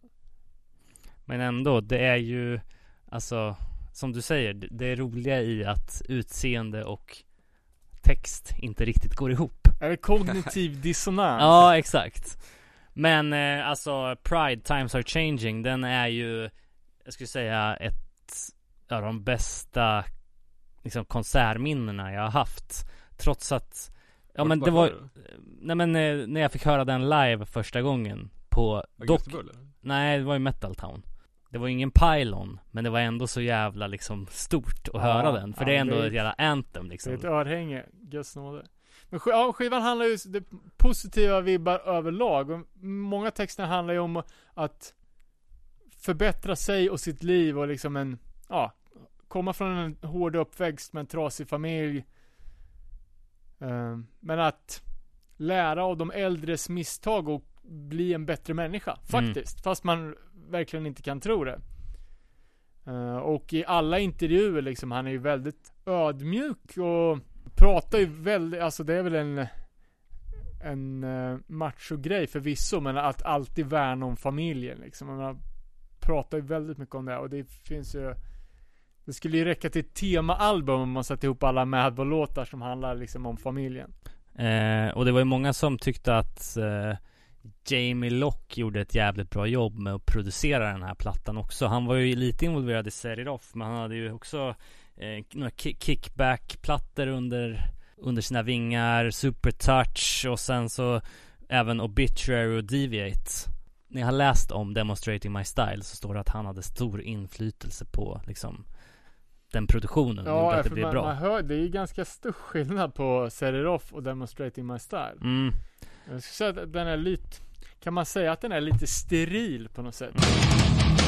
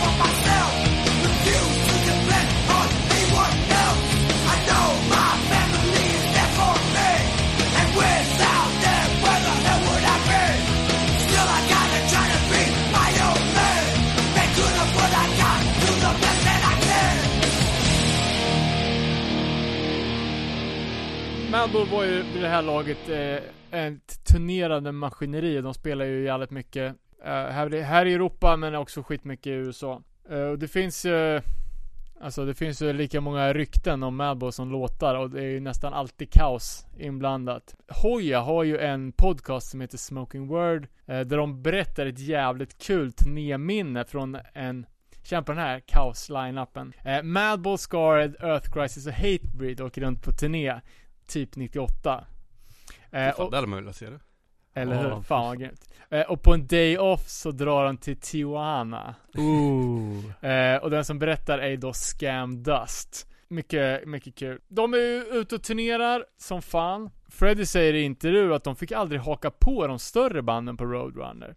Ja, som vi har nämnt av Fear Factory, Sepultura, Death, Machine Head. Eh, liksom Machine Head från Oakland har man ju alltid tänkt att det var liksom, de har ju kommit från västkustens motsvarighet till Projects liksom. Eh, Freddy antydde, han visste inte men liksom typ att folk var lite kanske inte rädda för men de var lite avvaktande till att ta med det här kaospaketet på sina turnéer. Eller också var det en slump. Uh, Madball turnerade mestadels själva och hade sina polare med som, som crew och kanske mindre band som supportakter då. Eh, men efter några år i bandet så slutar Matt Henderson för att ja, han, han kan inte han pallar liksom inte att leva som pro-musiker på den här nivån. De börjar bli äldre, liksom kanske har hem, familj och så vidare. Eh, och då går det liksom inte att vara heltidsmusiker men ändå måste jobba extra när man kommer hem efter en turné. Och ändå då liksom kanske i bästa fall gå plus minus noll. Nej, precis. Eh, sen sa han det att liksom att faktum att på, på turnéerna så att Interpol stannar en varje dag på, på en tour. Att det blir lite mycket i längden. Mm. Men om man går vidare i, eh, i diskografin då. Det är många som säger att Look My Way är en, är Madballs bästa skiva. Eh, Ja, den är ju också jävligt bra. Ja, och det är återigen liksom, alltså det jag insåg nu när jag kollade på diskografin, det är ju att de har ju släppt, de släppte tre plattor, tre fullängdare på 90-talet. De släppte tre fullängdare på 00-talet. De har släppt tre fullängdare på 10-talet. Så att de är ju jävligt konsekventa. Men eh, det är ju inte bara, det stannar ju inte där. Det är ju ett gäng med EPs och compilations och Ja, sånt där ja det här är ju, det är ju tredje plattan på Roadrunner. och Då kan man ju liksom Svåra 3D-skivan. Den svåra tredje skivan, de gjorde inte misstaget att byta stil utan det här kör ju på exakt samma koncept. Estetiskt byter de ju stil dock. Vilket stör mig lite. Eh, att de har eh, röd Ja, färgton istället, Gul. istället för blått. Ja. Nej, men, nej, men det är lätt att tro att de har signat ett tre skivekontrakt med Roadrunner. Eh, men Freddie sa i en intervju att de eh, tog en skiva i taget. Mm. Eh, har gjort så i hela sin, sin karriär. Eh, och det var ju lite som jag var inne på i början, att har legat på 15 olika bolag. Eh, Mm. och ny i bandet är ju John LaFatta på trummor som rekryterades från, från Neglect. Neglect som är otroligt viktigt band för Fan vi måste göra en neglect-avsnitt också. Eh, Faktiskt att små, små frön har såtts för en Neglect, speci- eller Neglect special, en Long Island special. Neglect var väl 90-talets flaggskepp för Long Island Hardcore och Long Island Hardcore har ju varit väldigt viktiga för hård hardcore på 2010-talet. Eh, Slash, det är så jävla mörkt. ja, det är ju ett eh, sjukt bra band eh, i sjukt spännande sällskap. Side story, jag tänker på neglect varje dag. För jag går förbi något som heter End IT. Och Jag läser ju bara End Eh, Hardcore in non-hardcore places. Här finns ju, på Look My Way så finns ju bland annat eh, eh, Sweet Pete krediterad på backing vocals. Han är ju väl känd... In My Eyes. Ja, precis. Och Ten Yard Fight och... Det är ju lite Eh, udda. och även eh, eh, Ian Larrabee eh, som också finns krediterad på Blood for Blood, Soulless och även Bane, Holding This Moment och... Det är eh, konstigt att New York-gänget bara har Boston-folk då på backups. Ja, precis. Var det inte att de hade spelat in den? Eh, jag, vet inte, jag vet inte vart den här skivan är inspelad faktiskt. Ja. De kanske är i, i samma studio och bara ringde in de lokala förkämparna. Ja, precis. Eh, och sen så eh, hela, hela Blood for Blood står ju krediterad på, på den här också som backing vocals. Men framförallt då eh, Matt Henderson är ju också med som engineer, guitar producer och mixed by. Eh, och han har ju också jobbat senare då med, på Equal Vision med Hope Conspiracy och han har gjort Sick of Irol och Agnostic Front grejer och sådär och även Blind Approach eh, tidigt då. Så att det är många så här hardcore eh, legender eh, involverade på den här plattan. Ja men så är det med Madball överlag liksom att de har Det är Hardcore by hardcore people. Ja, Som exakt. att de involverar scenfolk. Men återigen, på omslaget så ser vi ju att Freddie tar pole position med sitt avklädda eh, nylle. Sen, eh, det är lite mer fokus på övriga bandmedlemmar den här gången. Ja, nej men nu är de kanske ett, ett riktigt band och inte ett En one man show. Men det är ju en jävligt bra skiva det här också. Mm. Eh, man tänker inte på att den är så jävla tidig ändå. För 98 liksom, det är ju Det är ju superlänge sedan. Ja, verkligen. Det är nog fan den Melville Sjö liksom minst på. Hmm. Förutom de nya då. Intressant. Har du något emot den på något sätt? Nej, nej, jag vet fan inte riktigt. Nej den är ju skit, det låter ju likadant ju. En bra platta. Titelspåret är ju fan en classic. Vad hände sen då? Sen splittrades de på någon vänster. Ja, eh, Freddie Madball åker in i fängelset. För, Vapeninnehav tror jag. Jaha. Eh, på omslaget till Set It Off eller? ja, nej. Ja, jag vet fan. Det gick ju något rykte om att eh, Madball hade en eh, ett mindre lands eh, vapenarsenal i turnébussen. Eh, jag vet inte riktigt hur det gick till. Eh, men han satt i alla fall sex månader. Eh, och det här var nog ganska taskig timing för bandet hade ju hade ju lämnat Roadrunner och blivit upphookade på Epitaph. Som Ja, Epitaph har ju, hade ju precis, eller inte precis, men sen ett par år tillbaka signat Agnostic Front. Mycket tack vare att Rancid och eh, Agnostic slash Madball slash hela DMS är väldigt tajta. Så de hade fixat in eh, dem på Epitaph. Eh, men när plattan skulle komma ut så satt, satt Freddy inne. Men eh, Epitaph kan väl inte klaga för mycket med tanke på vad som komma skulle. Hold it down som också väl är en klassisk platta. Jag tycker fan det. Ja det, det Det är är lite ju svårt inte. att förstå. om- Gillar folk den här skivan? Jo men det tror jag. Eh, Jag tycker det är deras näst bästa om jag ska säga så. Can't Ja, stop, won't tre stop för fan. Ja den är ju pissbra. Ja, Eh, och här är det ju lite mera hiphop vibes skulle jag säga. ja. Det är väl ett långt hiphop-intro till och med. Ja, det också. Plus att den blåa färgen är tillbaks. Det gillar man ju. Men eh, om man ska säga någonting om texterna så är det väl fortfarande lite Lite same same va? Ja, alltså allt, Textmässigt allt är väl egentligen eh, same same. Men det är det som är charmen med Madball. Ja, Och det är därför man gillar Slayer, för att man vet vad man ska få liksom. Den låten som heter D i någonting. Ja. När den är någon skit typ. Ja. Vad, vad handlar det om för band? Bra fråga. Det är ju ett skämt. vad sa du för något? Absolut, ja det, det är ett skit. Det är ju klassisk hardcore radioteater. Det är den, Ja. Typ I live with my mom. ja exakt eh, Men, men, för han har handla om folk som är rika. Ja, och så här, pysslar med hata hardcore. på band som tjänar pengar typ Men är inte det lite Lite Kanske inte, folk som, motsägelsefullt? kanske inte folk som tjänar pengar. Folk som inte kommer från the street. Men det Ah. lär ju handla om ett band. Säkert. Eller också är det liksom mot allmän attityd inom hardcore-scenen att man inte får att man inte får tjäna pengar. Nej precis Uh, Madball har liksom de det här är ju deras, deras sätt att försörja sina familjer och de har inte så mycket annat att falla tillbaka på. Nej Det hör man ju supertydligt i i uh, intervjun som släpptes med Fred Madball igår faktiskt på uh, Wisdom in Chains-gängets Post America podcast Precis. Och vi kanske kan nämna det då, för det vart ju också eh, en liten vattendelare. Jag hörde inte hela intervjun. Nej, Men det börjar med att de diskuterar The Rona The Rona, State of the World. Eh, Och då blir man ju alltid på sin vakt För då är man så här, ha nu kan det komma vad fan som helst ja. Och sen så, det, det första han säger typ bara I'm a bit of a li- outlier on this Och då bara ooh eh, Och sen så säger de eh, Jag vet inte vem det är från Wisdom in Chains som har den där podden Det är väl båda två bröderna Bröderna Richie Cratch och Mad Joe Black. Ja, de är brothers from different mothers. Ja men, Får man väl ändå säga. Men ändå.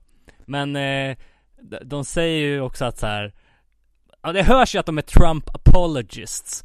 Wisdom in Chains snubben är ju lite mer så här eh, liksom kritisk då än vad Freddy är. Måste jag säga. Vem? vem ja. Eh, Nej men jag tycker, jag tycker att han ser väldigt nyktert på saken. Eh, hela coronadebatten har ju blivit extremt politiserad i USA. Där att man, ja, det är ju verkligen Trump-folket vägrar, vägrar masker och eh, liksom förnekar corona i, i princip. Medans liksom, är du demokrat så är det ju liksom, då är det ju, då måste man ha liksom lockdown som eh, ju- Ståndpunkt. Som, ja precis. Eh, jag tycker att Freddy har väl samma, samma åsikter om det här som vi har här generellt i Sverige. ja, ja absolut. Att det är det, det är klart att det är för jävligt men maskerna Maskerna kommer inte skydda dig från corona och att det har blivit en för stor grej av det Mm. Ehm, Sen att han bara snackar om att eh, han och hans familj är holister, eller vad, vad heter det liksom? Naturmedicinare. Och jag, jag tycker det är så extremt kul att han hela tiden säger Well I'm no doctor but I'm no epidemiologist Ja, but ja, det är många yrken som han uttalar sig i. Ja, precis. Eh, och, han, och han säger ju också den klassiskt foliehattiga kommentaren I've done my research och inte uppger någon källa. Klassiska säga, jag hör vad du säger, men Ja, exakt. Nej för jag tror att det där kommer, det får ju säkert en jävligt negativ backlash i USA. Det tror jag nog också. Eh, men eh, jag är... Men han är ju... Jag, jag håller ju med den svenska modellen. Och den svenska modellen är ju, det är ju Trump wet fantasy liksom. Mm. Tyvärr, eller Mm. tyvärr, det är ju så det är. Det spelar, ing- spelar ingen roll. Ja, men det känns också att han är, han är ganska frispråkig och bryr sig inte så mycket liksom. Vilket, eh, alltså utan att ha en agenda om man ja, säger. nej, men han har ju nothing to prove, får Ja, man väl säga nu efter 35 år i hardcorens tjänst liksom. Mm.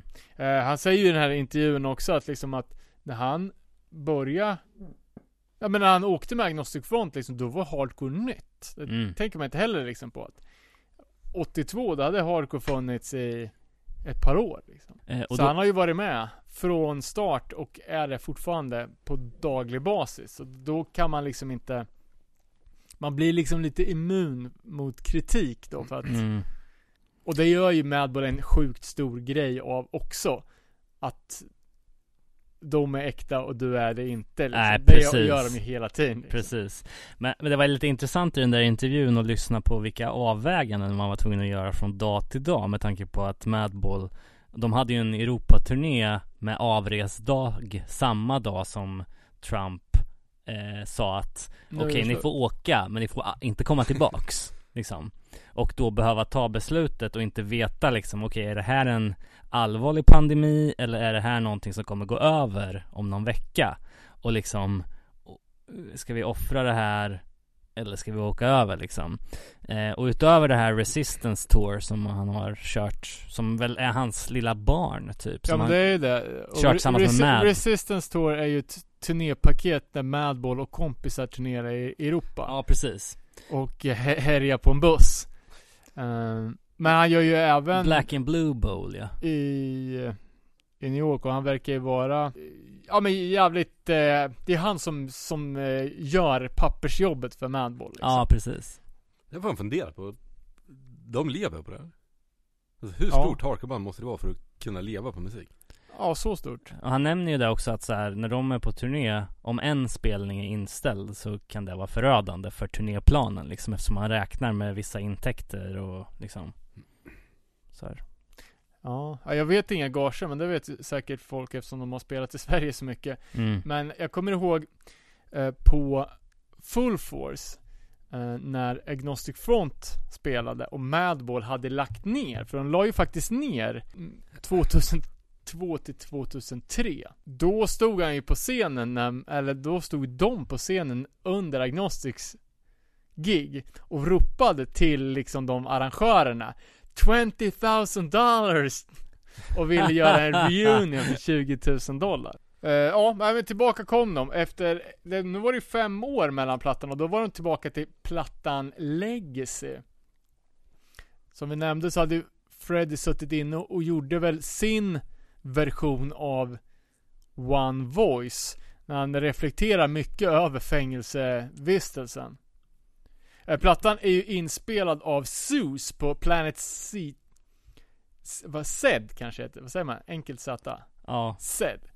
Uh, Zeus som är, alltså jobbar mycket med de hårda banden för den tiden, Hatebreed, Terror och Sworn Enemy, har ju bakgrund i uh, kungbandet Push Button Warfare. Uh, Connecticut gäng.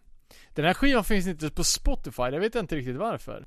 kan det vara Danny Diablo som har sagt ifrån? Han är ju trots allt krediterad med backing vocals på den här. Uh, just det, ja och... Uh, som man blåser inte DMS på Nej exakt. Daniel Ek har ju ingenting mot Eh, och nu har de ju ändrat i manskapet lite. Bandet var ju uträknat ett par år och nu har de ju rekryterat halva bandet Ragman.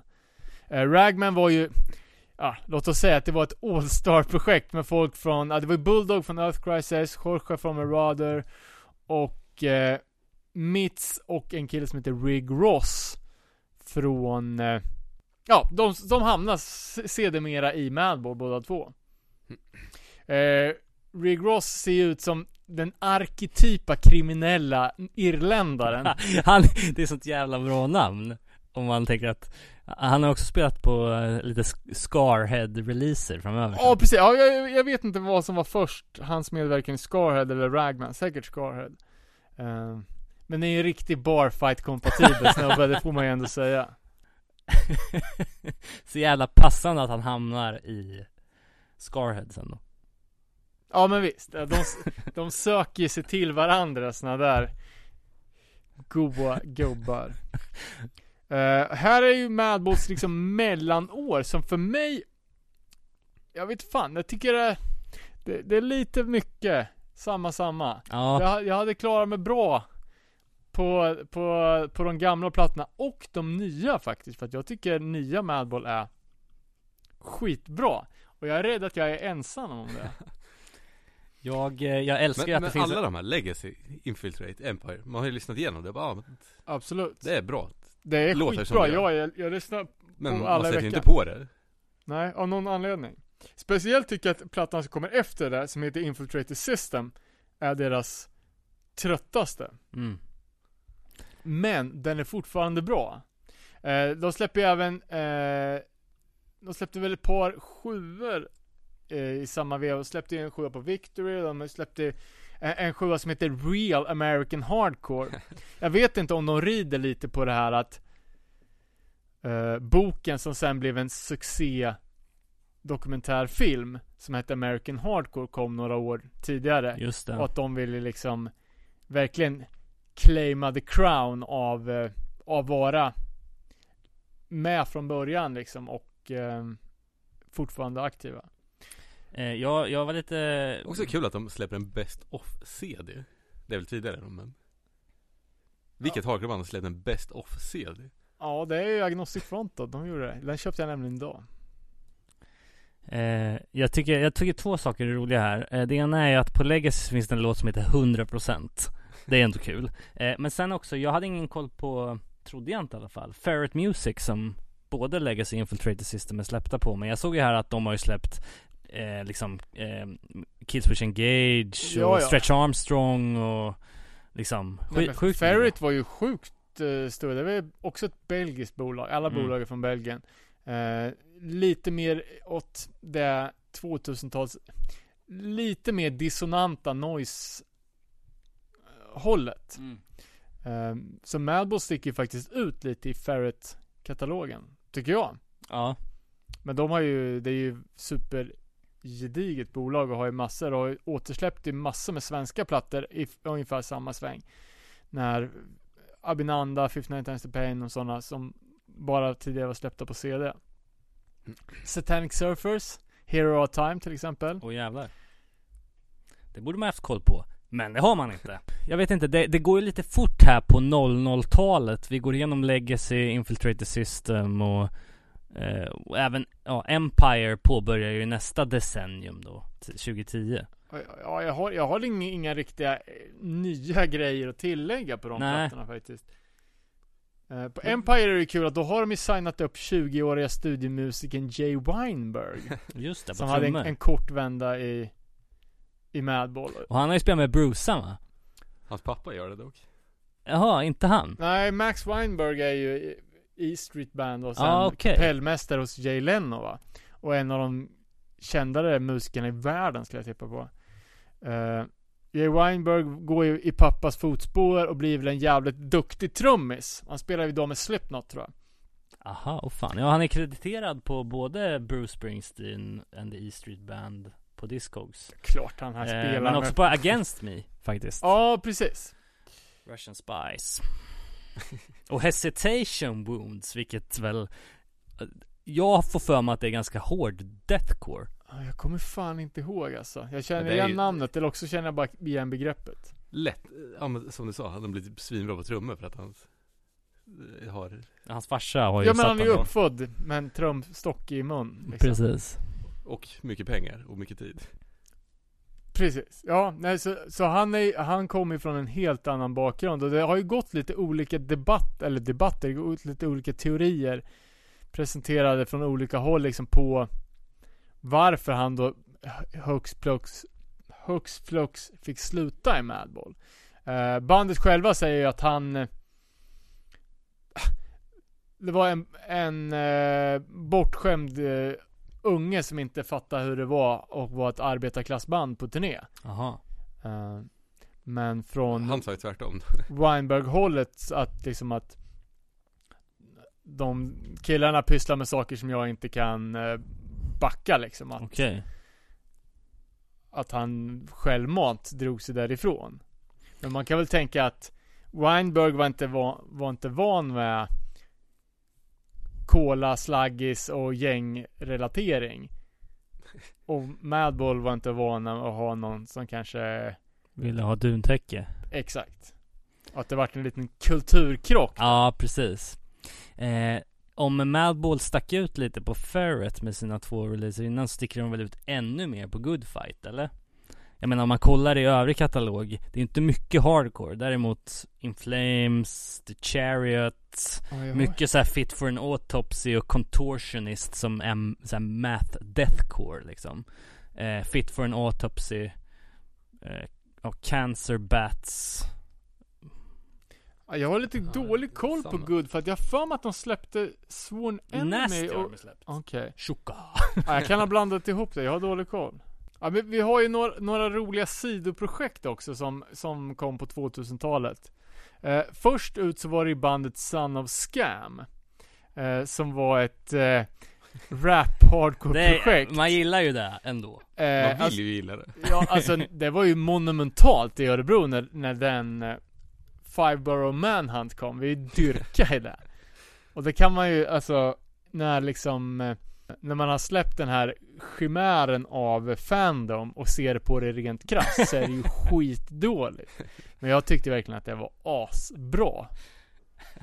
Eh, för det är konstigt att Freddie Madball, jag tycker att han har ett omatchat flow i sin, i sin sångstil. Jag tycker han flowar så jävla bra i Madball. Mm. Men han flowar så jävla dåligt när han ska rappa. Det, jag förstår inte hur det går till. Eh, och här är det ju liksom Första då, Son of Scam kom ju 2002 om jag inte minns fel. Och nu är ju de, de här de här farbröderna liksom Scamdas, Danny Diablo, de är, måste ju fan vara i sin De är ju snart 40 liksom.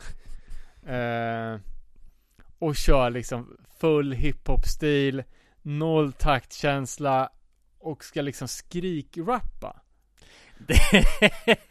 Skrikrappa är fan rätt ord alltså. Allas vår favoritvideo med Scam Dust är ju faktiskt Freddie Madball med i När de promenerar under eh, Brooklyn Bridge med baseballträ och boombox Och kör eh, eh, Eye of the Tiger Oh, Ja, just ja, det är helt otroligt. business now I'm back on my feet Just stand and my will to survive Men alltså jag menar eh, Son of Scam, om det är inkörsporten, jag vet inte för eh, Freddie släppte ju sin soloplatta 2009, Catholic Guilt. One is worse? If it was my child, I question later, but shoot first. Disperse my fury on my enemy, whoever he may be. Saying, Our Father who art in heaven before I squeeze. I'm the Antichrist according to the Gospels. According to the words I speak, I'm far from the apostles. The world is hostile.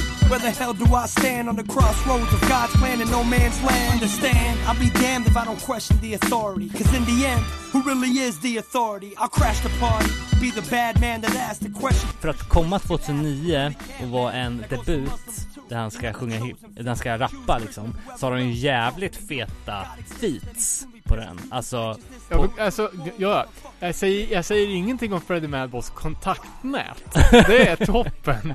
Det är hans rapkarriär som är lite sådär. Kan ju också vara att han betalar någon för det. Nej, det är klart han inte gör det liksom. Men han har väl, han är väl kompis med ja om man, om man kollar på inom rap eh, genren Men det är typ 2009. Illbill och- Eh, ja men alltså Army of the Pharaohs och Jedi Mind Tricks var ju svinstora 2009 och Winnie Ja. Pass är med, Reef the Lost Cause är med, Slain är med som eh, jag antar då var mitt uppe i inspelningarna av Ben Affleck-filmen The Town. Och eh, Jason är med, eh, DJ KO. Ja men det är en, fi, det är en fitfest utan dess like. Eh, men jag, jag måste ändå flika in det här nu för att jag tycker att det är lite coolt. Eh, men jag intervjuade ju Madball till mitt fanzine på, på Bergslagsrocken-giget 96. Uh, först är historien att det var ganska kul för vi hade ju bara den där då, Ball of Destruction CD-samling. CD-samlingen som bara innehåller foton på Fred Madball som barn. Mm. Så vi visste ju inte hur han såg ut. Men jag hade hört någonstans att han är jävligt ful. Så vi går runt där på backstage och är he- alltså vi är 16 år helt överväldigade liksom. Vi intervjuar ju Rancid, Civ, Madball, Ignite, alltså det var ju overload i hjärnan. Mitt i den här av alla coola Vad amerikaner. fan skrev du ner svaren då eller? Jag kommer inte ihåg hur vi gjorde, eller om vi bara kom ihåg det. Tog ju lite artistiska friheter med svaren. Eh, ja, du förstår ju hur dålig journalistik det var. Men det var ju ändå så, alltså vad fan, jag vart in välkomnad med öppna armar som 16-årig idiot in i turnébussen till Stigma och Fred Madball. Det, det säger ju ändå lite om hur jävla underbara människor de är. Ja. Eh, vad var jag ska säga? Jo, vi gick runt där på backstageområdet och så, så bara Fan den där snubben ser jävligt risig ut liksom. Freddie var ganska ful som barn liksom. Han har, nu tycker jag, nu har han liksom ändå vuxit ikapp sitt ansikte. Men han, det är ju lite så här rabies varning liksom. Stora öron, stor näsa. Bara, det måste vara Freddie Madball. Så vi knallade väl fram där och bara ah. Hello, are you Freddy? Men då sa han ju också det, och det var lite, lite av en bummer då. För det här var ju liksom precis i den perioden när man hatade hiphop så mycket man bara kunde. I och med att alla som lyssnar på hardcore i första vågen liksom, där svensk hardcore storhet och alla skatare hade ju över en natt slutat gilla hardcore och börjat med Wu-Tang. Mm. Så då var man sjukt anti-hiphop. Eh, och då sa ju Freddie liksom på en av de första frågorna liksom att bara, "Ah, nej men jag lyssnar sjukt mycket på hiphop. Och typ klassisk hardcore. Ja. De bara, fan lyssnar de här på hiphop? De som är så jävla hardcore. Eh, sidospår. Freddie Madball solo-rap. Ja, nej men de är ju, säger ju hela tiden hur stora hiphop-heads de är. Ja, eh, och eh, ja men jag tycker fan eh, Det har ju någonting ändå, både Son of Scam och Catholic Guilt Ja. plattan Och Freddie sa ju senast i intervjun igår att han hade en, att han hade en uppföljare till Catholic Guilt i sig. Precis Så då återstår väl att se då Sen släppte de ju andra bandet, eller bandet, andra sidoprojektet som jag typ aldrig har hört. Hazen Street Hazen Street som är ett pop-punk-projekt. mm. Det var inte så jävla dåligt ändå. Jag har fått för mig att det inte har åldrats bra. Alltså jag tycker bara att den första slash populäraste låten var ganska risig, men i övrigt var det riktigt bra. Jag var Mm. ju sjukt positivt överraskad. Är det något med Toby eller? hur? Ja, precis. Jag tror det, är det Newfound Glory, H2O, Madball? Ja, och är det inte någon blinkkoppling också eller? Kanske Blinks ekonomi de har som Ja. inspiration. För det här projektet vart ju uppsignat på ett eh, major label. Eh, och eh, förvånande så fick de 5 miljoner inför det här släppet. Alltså inte kontant privat utan att det satsades eh, en halv miljon dollar Just det på släppet. Som bara resulterade i, i en platta. Och jag kan tänka mig att den sålde inte speciellt bra CD only 2010. Nej. Eller 2006 eller vad fan det var. Fyra.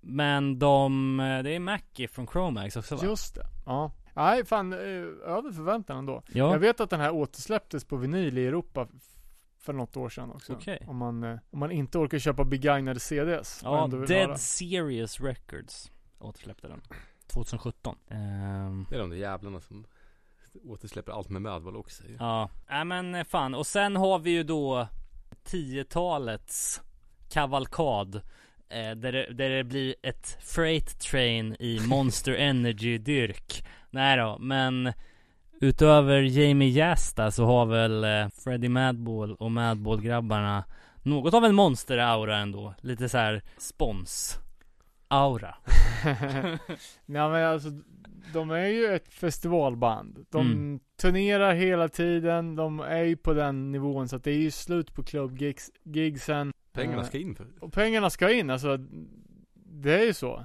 Han pratar ju supermycket om det i i intervjun igår liksom att det här är det de, det de måste göra och att eh, det är liksom ingen snack om saken. Det är antingen Som Latin Kings Cred dö. respekt betalar inte min, mitt barns blöja Exakt. Eh, Men till skillnad från de flesta andra tror jag så tycker jag att de två senaste Madball-skivorna är bokstavligt talat skitbra. Mm. Den, eh, den som kom 2014 eh, Hardcore Lives Den släpptes väl initialt på eget label Ja, precis. Black and Blue Productions. eh, Men sen återgavs den på Eller gavs väl ut igen samma år på Nuclear Blast i alla fall eh, Mm, eh, jag tror att Black and Blue kan ha varit för Europa och Nuclear Blast. Nej, f- eh, Ja för Tyskland bara då kanske nej, eh, Black and Blue, ja exakt. Black and Blue för USA och Nuclear Blast för Europa. Ja okej Jag tror det. Bästa låten tycker jag är Doc Martin Stomp. Som de också gjorde en video på som har en helt annan Alltså det här är ju en mycket mer punkig variant. Planen var att emellan de här skivorna så skulle de göra en EP med sådana låtar. Ja, men det Eh, blev aldrig av Nej, det blev, nu blev det en, en låt på, på plattan. Mm. Och det är väl liksom någon hommage till sin, ja men Dels att de är uppvuxna på, att de är Oj-fans Och sen, inte vet jag, ett litet bryt från det här likriktade musikaliska spåret som de har vandrat på liksom i 24 år. Eh, och nytt folk i bandet också igen, som vanligt nästan. Eh, folk från bland annat 108, Red Chord Trapped och Unearth. Eh, jag gissar att det här är, de är, re- rekryterade på grund av att de är duktiga, stadiga musiker. Snarare än att det är några barndomspolare som det var i fallet Hoya. Och jag säger att, ja, jag, jag har faktiskt lyssnat jävligt mycket på Hardcore Lives på Spotify. Jag märkte idag när jag kollade på skivan att den är fortfarande obrutet plast på den, så jag har aldrig spelat skivan. Men ja, jag gillar faktiskt den här. Jag tycker det är bra. Man, Det är också kul, man brukar ju snacka om old school, new school Men här kommer vi begreppet true school in också, det är kul På riktigt? Ja, ja men det är väl en super Madball-grej, tycker jag. Ja Och sen eh, senaste plattan då For the Cause kom 2018 det, det största man tar med sig därifrån är väl ändå Freight Train eh, Där de flörtar lite med Och är inte det här producerat av Tim Armstrong? Korrekt. Ah, det, Precis Det hörs ju Ja, nej men så fort, alltså Rancid-folket är ju också väldigt skickliga som producenter och de brukar alltid lämna ett väldigt starkt avtryck. Och jag håller med dig om att det här är en bra, bra Det är en bra platta, låt inte Freight Train skrämma bort det liksom jag, tycker, jag tycker Freight Train är också.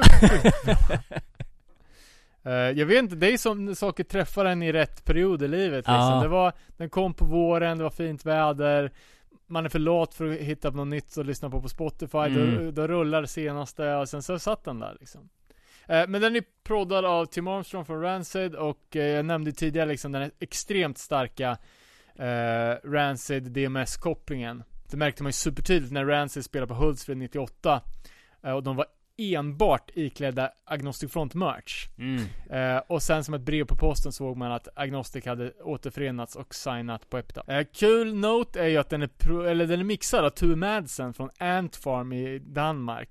Hype-studion för all europeisk hardcore på eh, 2000-talet. Eh, har ju gjort Meshuggah, Dark Tranquility, Sick Overall, men också alla, alla hårda hardcore-band. Forever and ever. Åh fan. Eh, sen är det också, också en, eh, en koppling då, och det är ju ett introskittet till, uh, åh, vad heter den låten som också är skitbra? The Fog. Mm. eh, Ganska säker på att det är den. Låten där också Tim Armstrong spelar gitarr och sjunger. Eller, han Är det spelar, oj-låten? Ja, eller han spelar väl aldrig gitarr, han håller i en gitarr och snurrar runt. Men Ja, det finns rörligt på det här eller? Ja, de har gjort en video på den. Eh, och där är det ju ett intro-skit av Steve Whale från Business. Eh, och Business har ju också varit sjukt tajta med eh, framförallt den New York-klicken. Med, eh, sen gammalt, alltså Warson turnerar med, med, med, med The Business och typ Mark från, från Business, han som spelar bas, eh, har, ju, har ju ett skivbolag som eh, förutom alla klassiska liksom oj-band från den tiden punkband från, eh, från 80-talet så släppte han ju även den här New Hardcore Where the Wild Is samlingen Ja. som enda hardcore-släpp på sitt bolag. Mm. Så de har ju alltid varit, det är ingen slump att det är han som som med sin cockney-dialekt påar den här Madball punkstänkaren får man väl ändå säga. Och det, det, det sjungs lite på den här plattan, det tas ut lite svängar. Och det är ju klart en mycket punkigare skiva överlag. Även om första spåret är svinhårt, nästan hatebreed tugg. Mm. Också jävligt konstigt att den är så trött. Ja. Alltså första spåret är, är typ sämst spela skivan. Och det är också skumt med liksom hela den här clickbait-kulturen. Att, ja, precis. att man inte har det poppigaste först. Börjar vi komma till vägs ände med Madball? Eh, för den här gången i alla fall. Menar, det känns som att... Jag tror att Eh, vi lägger en och en halv timme på att prata om två första skivorna. och sen blåser vi fem skivor på Nej men alltså jag tycker minuter. att eh, eftersom Madball har varit ett så konsekvent band i eh, allt de har gjort så det som, det som gällde från första plattorna gäller fortfarande. Ja, ja. Eh, Förutom att, då, att de bara blivit bättre. Nej men fan, legendariskt band, svinbra, jag tycker de eh, håller 100% fortfarande tycker jag. Ja, eh, och vi har ju alla anledning att återkomma till dem för de verkar ju, det lät ju som på Freddy som att de inte har någon som helst målsättning att sluta. Can't, Can't stop, stop, won't, Won't stop, exakt.